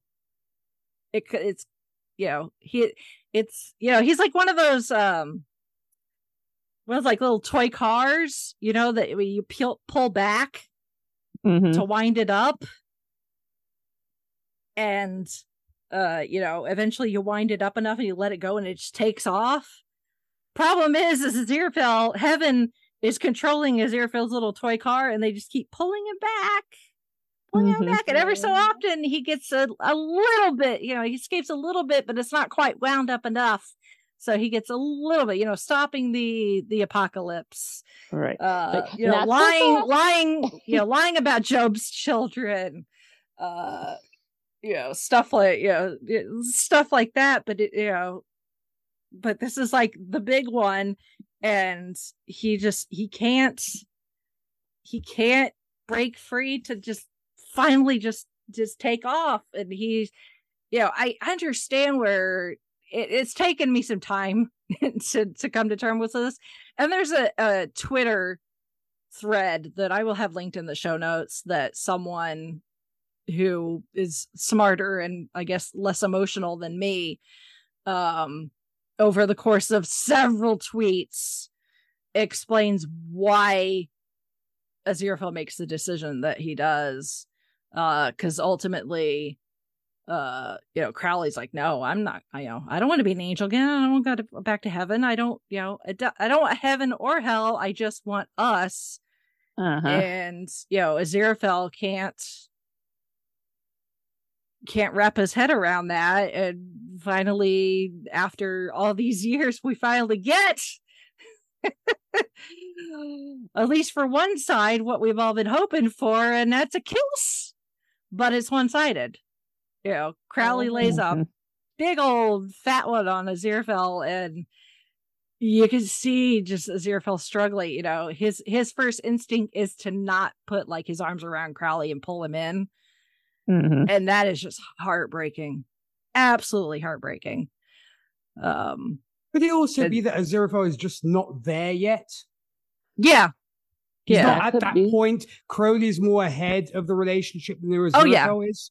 Yeah. Mm-hmm. Yeah. Uh, well, I mean, Aziraphale only figured out that he's in love with Crowley in like the last 80 ish years. So, mm-hmm. yeah. exactly. Or, so they are, um, also, they're also at two different stages, I think, when it comes to their yeah. where their headspace is. Yeah. Yeah. But it's or, just, you know, for those of, for, for those of us that have been on this ship for a very long time, to to essentially, you know, get the kiss and you know Aziraphale's arms are like flailing instead of like you know embracing Crowley. It's like, and there goes the cannonball into the hull of the ship. yeah. Or do you iceberg straight ahead. yeah. Or do you think something else is controlling Aziraphale where he can't make no. good on the responsive action? I don't I think so. Think I think this is I think this is fully Still catch Aziraphale's Averos Aziraphale's choice. choice. Hmm. Okay. It's it's just he he can't he the the uh, I won't read y'all the the the entire thread, but um the fact that they break apart and all Aziraphale can say to Crowley is I forgive you. Which True. yeah, it's, yeah, I forgot ouch! about that. Yeah. Mm-hmm so much ouch. Mm-hmm. And all we get are the closing credits and we see Crowley back in the Bentley going back to his flat because now that that Shax has been taken care of, he can have his apartment back. Um and Aziraphale goes with the Metatron, and the the right before they get in the elevator to go to heaven, the Metatron lets you know Aziraphale's like, oh, you know, I can do so much good. I'm real excited to you know to get to work, and Metatron is like, yeah, we've got big plans. It's called the Second Coming, and of course, we're all like, what? oh crap, you know. no, no, and no, even do even as want. yeah, because even in Aziraphale, and again, from that moment when the Metatron says the second coming to he they get in the elevator and the credits are rolling. Crowley is is I mean I mean David Tennant he's still amazing but Crowley he's you know he's in the the Bentley he's got his plants in the back and you can just tell he is just like he's gone he's numb at this point because of what happened you know he's pissed but he's holding it in because I think part of him has gone a little numb. But if you watch Michael Sheen's face, Mm-hmm. he tells you so, so much. And I don't know how much of it is what Neil may have told Michael about what the plans are for season three so that he can play it correctly and how much of this is maybe just how well Michael Sheen knows this character. He, I mean, he is Aziraphale. Mm-hmm. Um, and the thing is, is the this this Twitter thread is Aziraphale realizing that the second coming means the return of Jesus Christ to Earth, and uh, you know everything that's you know supposed to be claimed in like the book of revelations and and stuff. And you know this is worse than the apocalypse. Um and the it really means the end of the universe and that includes the end of hell and all of its entities there within and that includes Crowley. That means it's not the end of the world, it's the end of everything, including Crowley, permanently. And so the fact that um his Aziraphale's best bet is to get into a position of power where he can do something I don't think he knows yet what he's going to try to do, but he knows he has to try something. Because before, you know, if the apocalypse happened and Aziraphale and Crowley, you know, if Aziraphale had gone with Crowley off to Alpha Centauri or whatever and away from Earth, they probably would have been fine. Because Mhm. really, it was that part of the universe that would have been affected by the the apocalypse. With the second coming, it is everything. There is no place for them to run off to together where Crowley will be safe. Right. And the if you remember, um, I think it's it when the in in episode five, uh, or maybe it's the start of episode six when the the bookshop is under attack, and Crowley does something and uh, uh says says uh to like Nina uh and and Maggie like he likes saving me you know essentially something along those lines that like saving me is one of Crowley's favorite things to do. This is Aziraphale's opportunity to return the favor as many times as Crowley has saved as Aziraphale's hide you know from the guillotine just because he wanted crepes you know Yep. from getting destroyed by Nazis. Uh, you know, making sure he doesn't actually shoot him in the head with that Mhm. damn damn gun, you know, bullet catching thing. All the times that Crowley has come into Aziraphale's life and changed it for the better. I mean, he's the one. Crowley's the one that introduced Aziraphale to food. Yeah.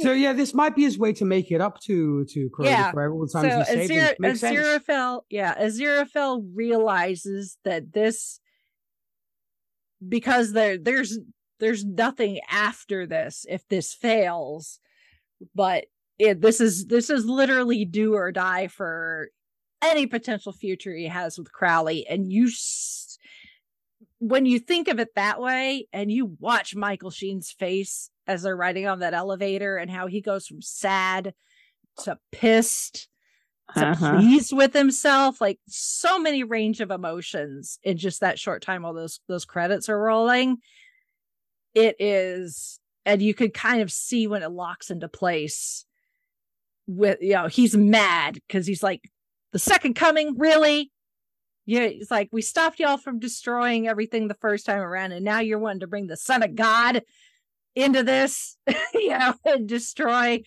not just earth but like the entire universe. And, and then you know he's sad because he realizes what that could mean for crowley and his existence but then he looks kind of happy like no i can do this. I can this is my chance to save crowley and repay him for every time that he has saved me and in the process that means we can be together so maybe uh, Zerfo is being more pragmatic at this point I think so. I mean, when he first comes in, comes to tell Crowley about the the job offer, you know, it, it's more your stereotypical Aziraphale where he's like, "I can do good," you know, which in Aziraphale's land is, you know, I can do, I can create puppies and flowers and rainbows and all the, you know, all the happy stuff. You know, I can, you know, get Michael off of their power trip and do all these wonderful things you know for for the universe as the the supreme archangel. But when he finds out that it's the second coming is what they're playing that what they're working towards that changes everything. Mm-hmm. so i mean i'm still pissed that aziraphale and crowley do not end up together at the end of this season same here, even though even though I felt it, it, did very much feel like a middle chapter. This was not yeah. the end. Yeah. Yeah. And that's the that is that that and and being with the fandom and reading their comments and their fan theories on you know Twitter and Instagram and saying their questions to Neil on his Tumblr. If you're not following Neil, you don't have to be on Tumblr actually to be able to to read the questions and Neil's answers. There are several uh, Twitter fan accounts that handle that, that they will post those on on Twitter. So if you're X, it's gonna be Twitter. Um, uh, so you know if you're a Twitter user, you can follow those. I think the I think the Good Omens fan page I'm on too sometimes will post them as well. Um, and also Neil's Facebook page. Um, so there's lots of places that you could see Neil's uh, you know question uh, answers to questions, and there were lots of you know some were just passionate, like why? you know. like why would you do this to this? And and neil has, has essentially said that he the this was the plan the entire time. This is really planned to be like a three act structure. So this is this is the middle part. This is where you know, tr- in traditional three act stories, plays, whatever, shit gets real in the in the second act. And in the third act, that's when the action the reaction to shit getting real occurs and in theory, you know, our our hero, whoever that is, you know, saves the day and we end up with a happy ending. Yeah, you get your resolution ultimately. You get your resolution, and maybe not necessarily happy ending, but we're all hoping for a, a, a happy ending. Um, uh, you know, and of course, you know, Neil is not going to play his hand, um, especially this this far out from whenever we're going to get season three. Um, but he he he referred he referred to this as the quiet and romantic jam in the apocalypse sandwich. There you go. Yep. So so uh, so there's a, a piece of bread missing there. Yes. yeah. The top slice is missing, or the bottom slice, uh, according to whichever way you're making your sandwich. Yeah. But yeah, the season three, the plot is set. Um, the very first episode and the end of the last episode are written. Uh, according to Neil, the rest is plotted. The overall story, he and Terry figured it out all the way back in 18, 1989. and then the ending was decided by him and Terry in 2006. Um, he did say, "I'm not promising you'll like it, or even that will it will be any good, but it's not going to change." That's the that's the only caveat there. Well, so... this is the end. Then uh, he just puts it out and be like, "Okay, there it is," and love it or hate it, that's it. Yeah, mm-hmm. yeah. But at the at this point, we're we're kind of stuck in a in a holding pattern. I mean, we would be waiting even without the strikes, because yeah. you know, obviously, uh, everyone that works on on Good Omens has other jobs to do. Um, mm-hmm. you know, uh, but, um, but yeah, with the with the, I think I think I posted it in our in our Facebook chat that uh, it, one of Neil's answers, I think, to somebody's question about when we could potentially see season three. He said 2026. Which seems so far from now. But it's only 3 mm-hmm. years, yeah. Right, yeah. yeah. And depends on what part of 2026. I mean, if you think about it, we had a four year gap between season one and season two. I was going to say, yeah. yeah. It just see it's like it's it doesn't seem like it's been that long. It didn't seem like that was that long, which considering we had the pandemic in the middle of that, you would think it would felt longer. So I you know, time does meet time means nothing to me now, uh, really. This, I, I will I will say so. this. I will say this. Uh, a few days ago I was kind of looking through some old journal entries just was looking for something specific. And I had to look back at some stuff that was right after Alex was born. And I was like, oh, I remember writing this. It wasn't that long ago. Alex just started first grade. He just turned mm-hmm. six. So yeah, time time is just rushing by. I swear. Mm-hmm. So mm-hmm. three years is mm-hmm. it'll be fine. Yeah. yeah. I mean, three years between technically between season one and season two, so it makes sense to take another three years to do season three. Yeah, because it, it's a it's a lot of that is the post production because exactly. it is so visual effects heavy. Yeah, and like you said, Rachel, they, they, I guess everybody everybody's also got other things, other projects to take care of. Heck, we're still waiting on season two of Sandman from Neil Gaiman as well, mm-hmm. Mm-hmm. amongst other things. Yep. Yep. Yep. So there's there's you know we'll be it, it's going to be a bit of a wait.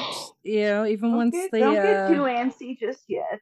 Yeah, even once the uh the the the the strikes you know reach some sort of resolution eventually yeah it'll happen when it needs to when it's supposed to happen um but it's you know it's not like we can't go back and watch the first two seasons although mm-hmm. at this mm-hmm. point i you know i i've been sitting on it uh as a you know uh, a, a visual um happy pill uh, after after this and re- reliving all this i have staged season three still waiting for me to watch uh, same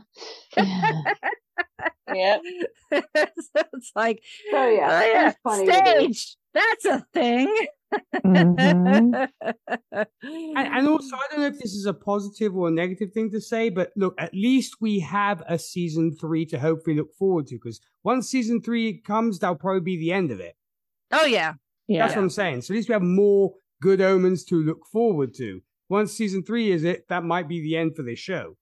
Yeah, yeah, it it will be. I mean, there's always uh potentially the opportunity for little surprises every now and then. Look at like we got the little um thing during the the pandemic, uh, which was oh, just the, the mini sodes. Yeah, the minute little mini so during the pandemic where you know David and, and Michael, you know, it's just their voices, but you know, it's them them talking on the phone, you know, during the lockdown. Um, so, and then just, you know, David and Michael being friends, you know, thankfully that bromance will have us to carry us over for the rest of our lives. So, mm-hmm. exactly. I mean, look, and then, you know, I mean, I don't get too, too ahead of ourselves, of course, but I guess then, you know, if season three is then the conclusive one, depending on how it ends, of course, because it might be even worse than this one, it might be even more heartbreaking. I don't know. But maybe then leave it to where it is and you know and don't you know like make a million seasons where then it really gets bad like Yeah. often happens Yeah. with certain tv shows where it's like you could have stopped at season four but you decide to give us five other seasons and it was rubbish Yep, Mhm. that been Yep. there, done that, and We're all looking at you once upon a time. Yep. or Uh, arrow or, Uh-huh. ton, all the Yeah. cw Yep. shows take your pick Mhm. Yeah. All they want it's like, you know, tell your story and be done. Like Once Upon a Time was great. And then it Yep. just kinda kept going and going. And that's the worst in my opinion, that's the worst thing for a show to do is just be like, Okay, we're just gonna hang around. We've already told all the all the stories that we had ideas for, but the network still wants us, so here you go. And it's like, oh, please don't, please don't do this Mhm. anymore. the BBC Okay. tends to be, be better than that, better in that sense compared to, I guess, American commercial TV, where they're like, we're going to give you two, three seasons at most, and that's it. Whereas you look at, um, you know, mainstream American TV shows, they will go on five, Yeah. six, seven, 20 seasons. Usually, Well, I think that that's more Mhm. network TV, the ones like the, you know your your ABC, your NBC, your CBS. I think streaming has gotten us away from that a lot, just because they can do more with less, or you know they try to do you know tell more story with with fewer episodes, or you know the showrunner or whoever's pitching. It's like, okay, this is how much story we have, and this is how much we're gonna do, and then we're then we're good. Uh, or you know Netflix, like people give Netflix crap for like, oh, you canceled this show too soon, and it's like, did they really? I, don't think so. I mean, unless the So, show was yeah. not cancelled, you know, if that's where they wanted it Yeah. to end, fair enough. Or, if it yeah. got cancelled mid-story, then yeah, you have the right to be angry. Yeah, Mhm. I, I, well, I mean, jeez, Netflix had so they were like greenlighting stuff left and right, and who knows. Um, but yeah, they they kind of tend to just say, okay, this is it, we're done, and so Which I- is I how it should be. Yeah, Mhm. I, and I, I agree, and and also I think some some cable. If it's funny, I was watching a video about like cable and network TV and how and streaming, and I was watching this earlier. It's kind of entertaining and a good a good kind of peek behind the curtain, but there's just kind of going on about how like you know why did networks do what what streamer what cable and streamers did so well? And it's just because they get stuck in their ways and they get stuck in a mode. And it's like nope this is how we've always done it. And then they get they get laughed by everybody else because somebody else came up with something that worked better. And they're like why isn't anybody watching our shows? I wonder Mhm. it's like Yeah. you, you you you all better hope that the that the sports leagues don't uh don't completely go to go to go to streaming services because that's about all you guys still have. I'm Mm. sorry. Exactly. I mean, I Hmm. would love another season of, of Sherlock. I doubt we're getting it, but I think maybe it's better that way. Mm-hmm. Yeah, Maybe Yeah. leave you wanting more rather than, oh my, oh, this show has kind of overstayed its welcome. Yeah, Yeah. And and you know if you did get that one more, how many shows have come come back, quote unquote, come back after years and years? And you're like, oh, this isn't what I remember. This sucks. Looking at you, Dexter. Mhm. yeah so so sometimes sometimes it is it's okay to to bow out gracefully than to to than, than to keep the corpse alive weekend at bernie style it's like nah no we're Yeah. not. As my mom says, leave the party one corpse laughing. that should not be drug up, dug up. exactly. No, exactly. You know, as my mom says, leave the party laughing. You know. exactly Yep. yeah and i i, I agree so awesome Yep. or not awesome given Yeah, how agonized some of you seem to be we're still not okay. I feel a little better though. Finally You'll getting all to finally getting to be able to talk it out. So There you go. anybody else Co- have any have anything else? Any final Any parting words parting Well, thoughts? I, I will say, you know, three years go by in the blink of an eye, as, as even Chrissy was alluding to. I see it even with my niece. I can't believe she's two already, which is insane. And she's not even my Oh, kid, geez. but she's my niece. And I'm like, oh, you know, how much you've grown. It's insane. But at the same time, I do hope that the, as I mentioned before, the success of this show will bring, you know, creative folks like Neil Gaiman and such to bring us, you know, new shows that we've never seen before. Once again, mm-hmm. I'm going to die on the hill of Discworld finally getting the the TV show version it deserves. I mean, rather than rehash rather than rehash material, there's so much great stuff out there, and we have the the technology we have these days. We can bring these stories to life and do them right. So mm-hmm. that's why my my you should say pet peeve with entertainment today is yep. rather than keep going back to the same well, bring out stuff that you've never done before. See what happens. Mm-hmm. Yeah. Yes, and I mean, and, and I've really screaming that yeah. for the last five years at yeah. least. Yeah. I mean, you, and it's, it, and yeah, with, I mean, with the technology, it really, I don't think there's really a whole lot that can't be at least visually adapted. It may not be good, but there's not, there's just about I don't think there's just about anything that can't be adapted these give, days. Give I mean, it's give, it's been over 20 years since Peter Jackson did Lord of the Rings, right. and those were not supposed to be ad- adaptable. So yeah, mm-hmm. if, if you can do Lord of the Rings, you should be able to do, do something like Discworld. Oh yeah. Agreed. Oh, I, I recently I recently rewatched Jurassic Park. 93 oh, yeah. guys. That, that still holds in up. 93. Yeah. What is that? 30 years now? Mm-hmm. Yep, pretty, pretty much. Yep. Up brilliantly. So mm-hmm. yeah, as long as you give uh, you know, your VFX or your, your special effects team enough time and enough, you know, and, and don't enough money around and enough money. Mm-hmm. And, and don't sit there and be like, oh, you finished a scene. Yeah, throw it out. We're going to do something completely different, as reportedly has been happening. Yeah, more freedom to the creators than to the studio execs. It's the Yeah, suits that yeah, tend to mess stuff up. Stop. Get the suits out of the kitchen and let the cooks Yep. cook.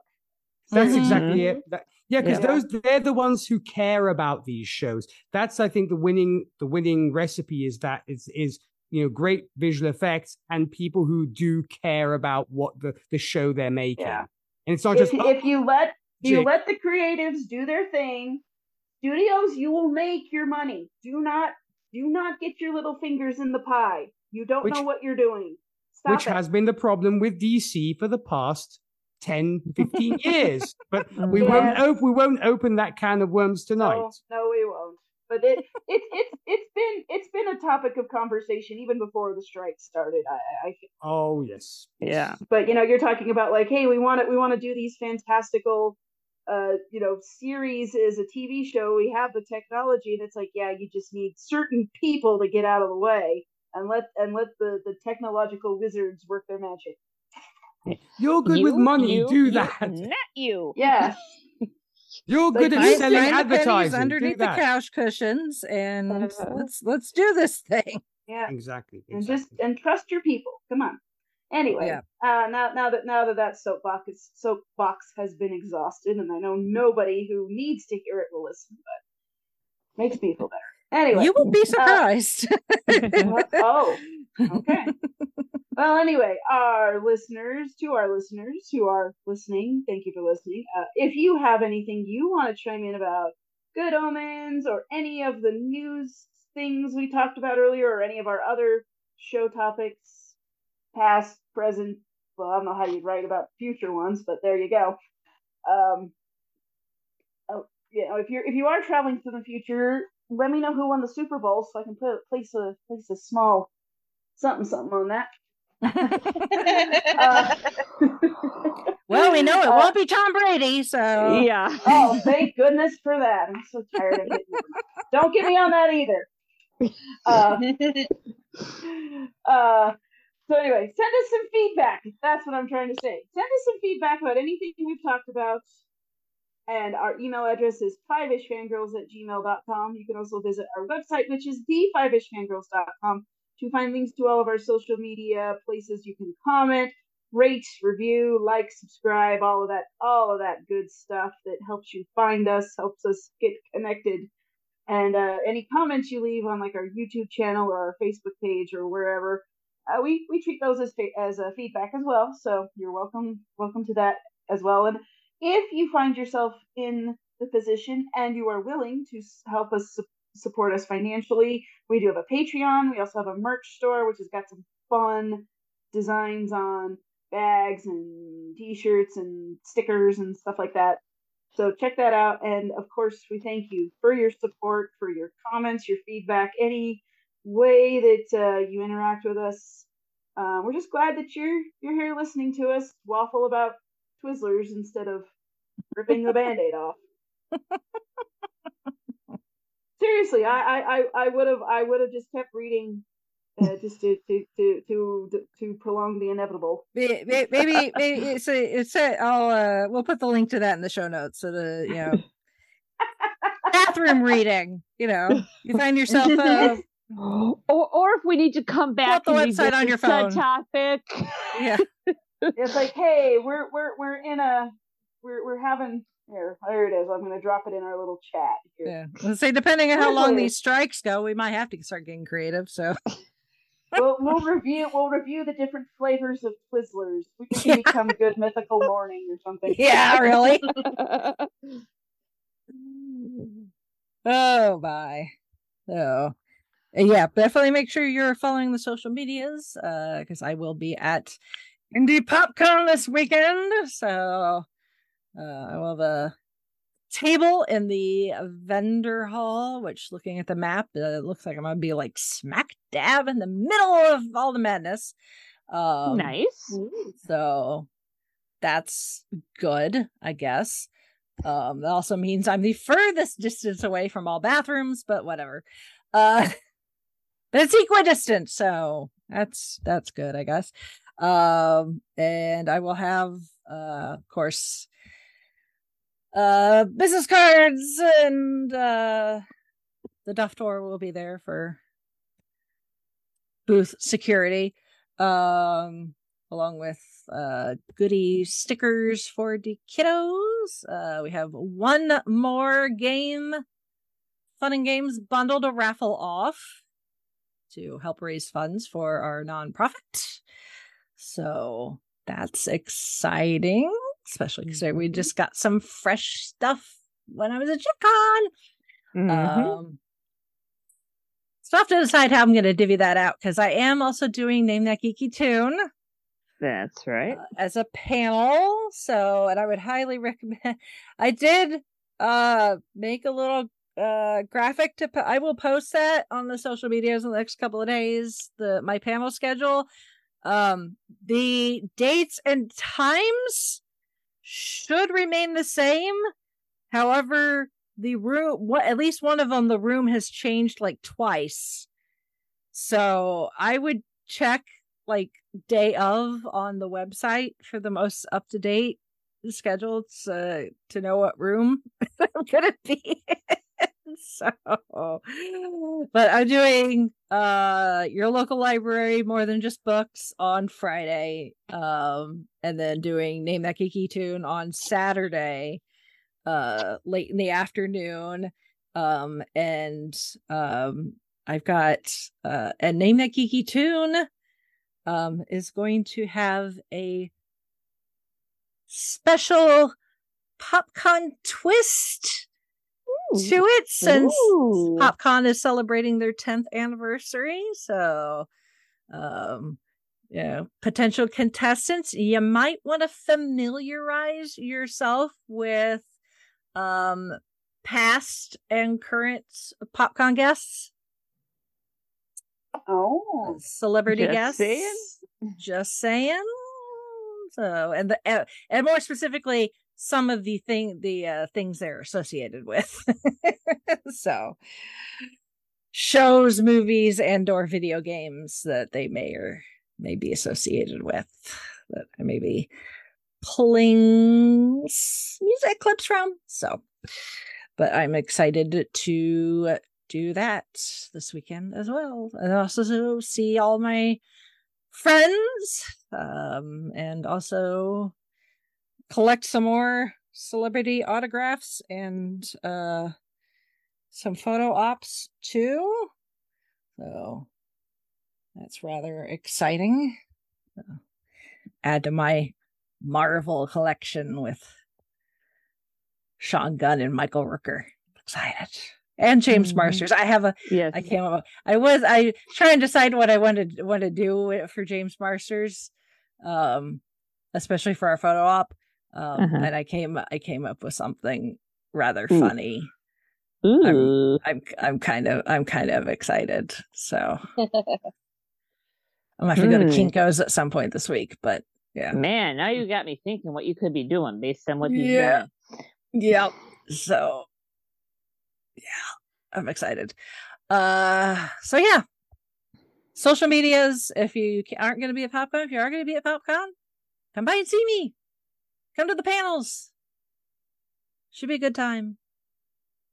Nik, thank you for joining us. Yes, thank Oh, you. well, thank As you very always- much. Absolutely. It was delightful. Thank you so much Uh, for having me on. Appreciate it. uh, this unlike others th- this therapy session was free uh so Appreciate the closure. Thank you very much. yes Happy, happy to be, happy to be a therapy session. yeah It was sorely So, needed, believe you me. yeah yeah and of course you can find dj Nik at uh, all the things. So gold standard and the happiness and darkness and uh i have our uh, whiskey and cigarettes. That's a country Correct. show he does so. Find us in our sports ball chat whenever Inter is playing yep. yes, indeed. and I was giving the rundown of the Packer game that night too. Yeah, so things happen. yeah we're Yeah, there is there is a lot going on indeed. Yes, and it's, and Yeah. uh, Yes, there is. I, I hear, I hear Jordan Love is looking good, Holly. Oh yes, oh yes, he's looking good. I'm excited. I'm so happy for him because he's Mhm. been he's been through some crap and Oh yeah, uh, like I've said before, he went to my alma mater. He was great during his, his college years there, and having him dragged into all the drama, I was not happy. But I'm glad he's getting a, a, a decent shot, and I'm glad Yep. Packers fans seem to be embracing him. So I'm like, yay, Oh, yes. my heart. mm-hmm. Yeah. So, oh, all right. Well, let's call this um, therapy session closed, and uh, our time is up. check. Our time is up. Our insurance will not cover anymore. So let's sign off for this week. This is Brittany and Boda saying goodnight. This is Chrissy saying goodnight from Salt Lake City. This is Holly from Wisconsin saying good evening. And this is Rachel in Indianapolis, Indiana. I'm going to go put a record on my record player.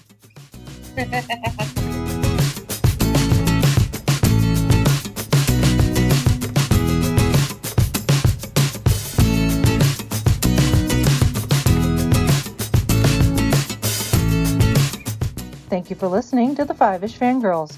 Please visit thefiveishfangirls.com for details on how to further support the show, along with information on our nonprofit, Fangirls Give Back. We love our Fiveish fam and appreciate all of your feedback, shares, and encouragement. Remember to keep letting your geek flag fly.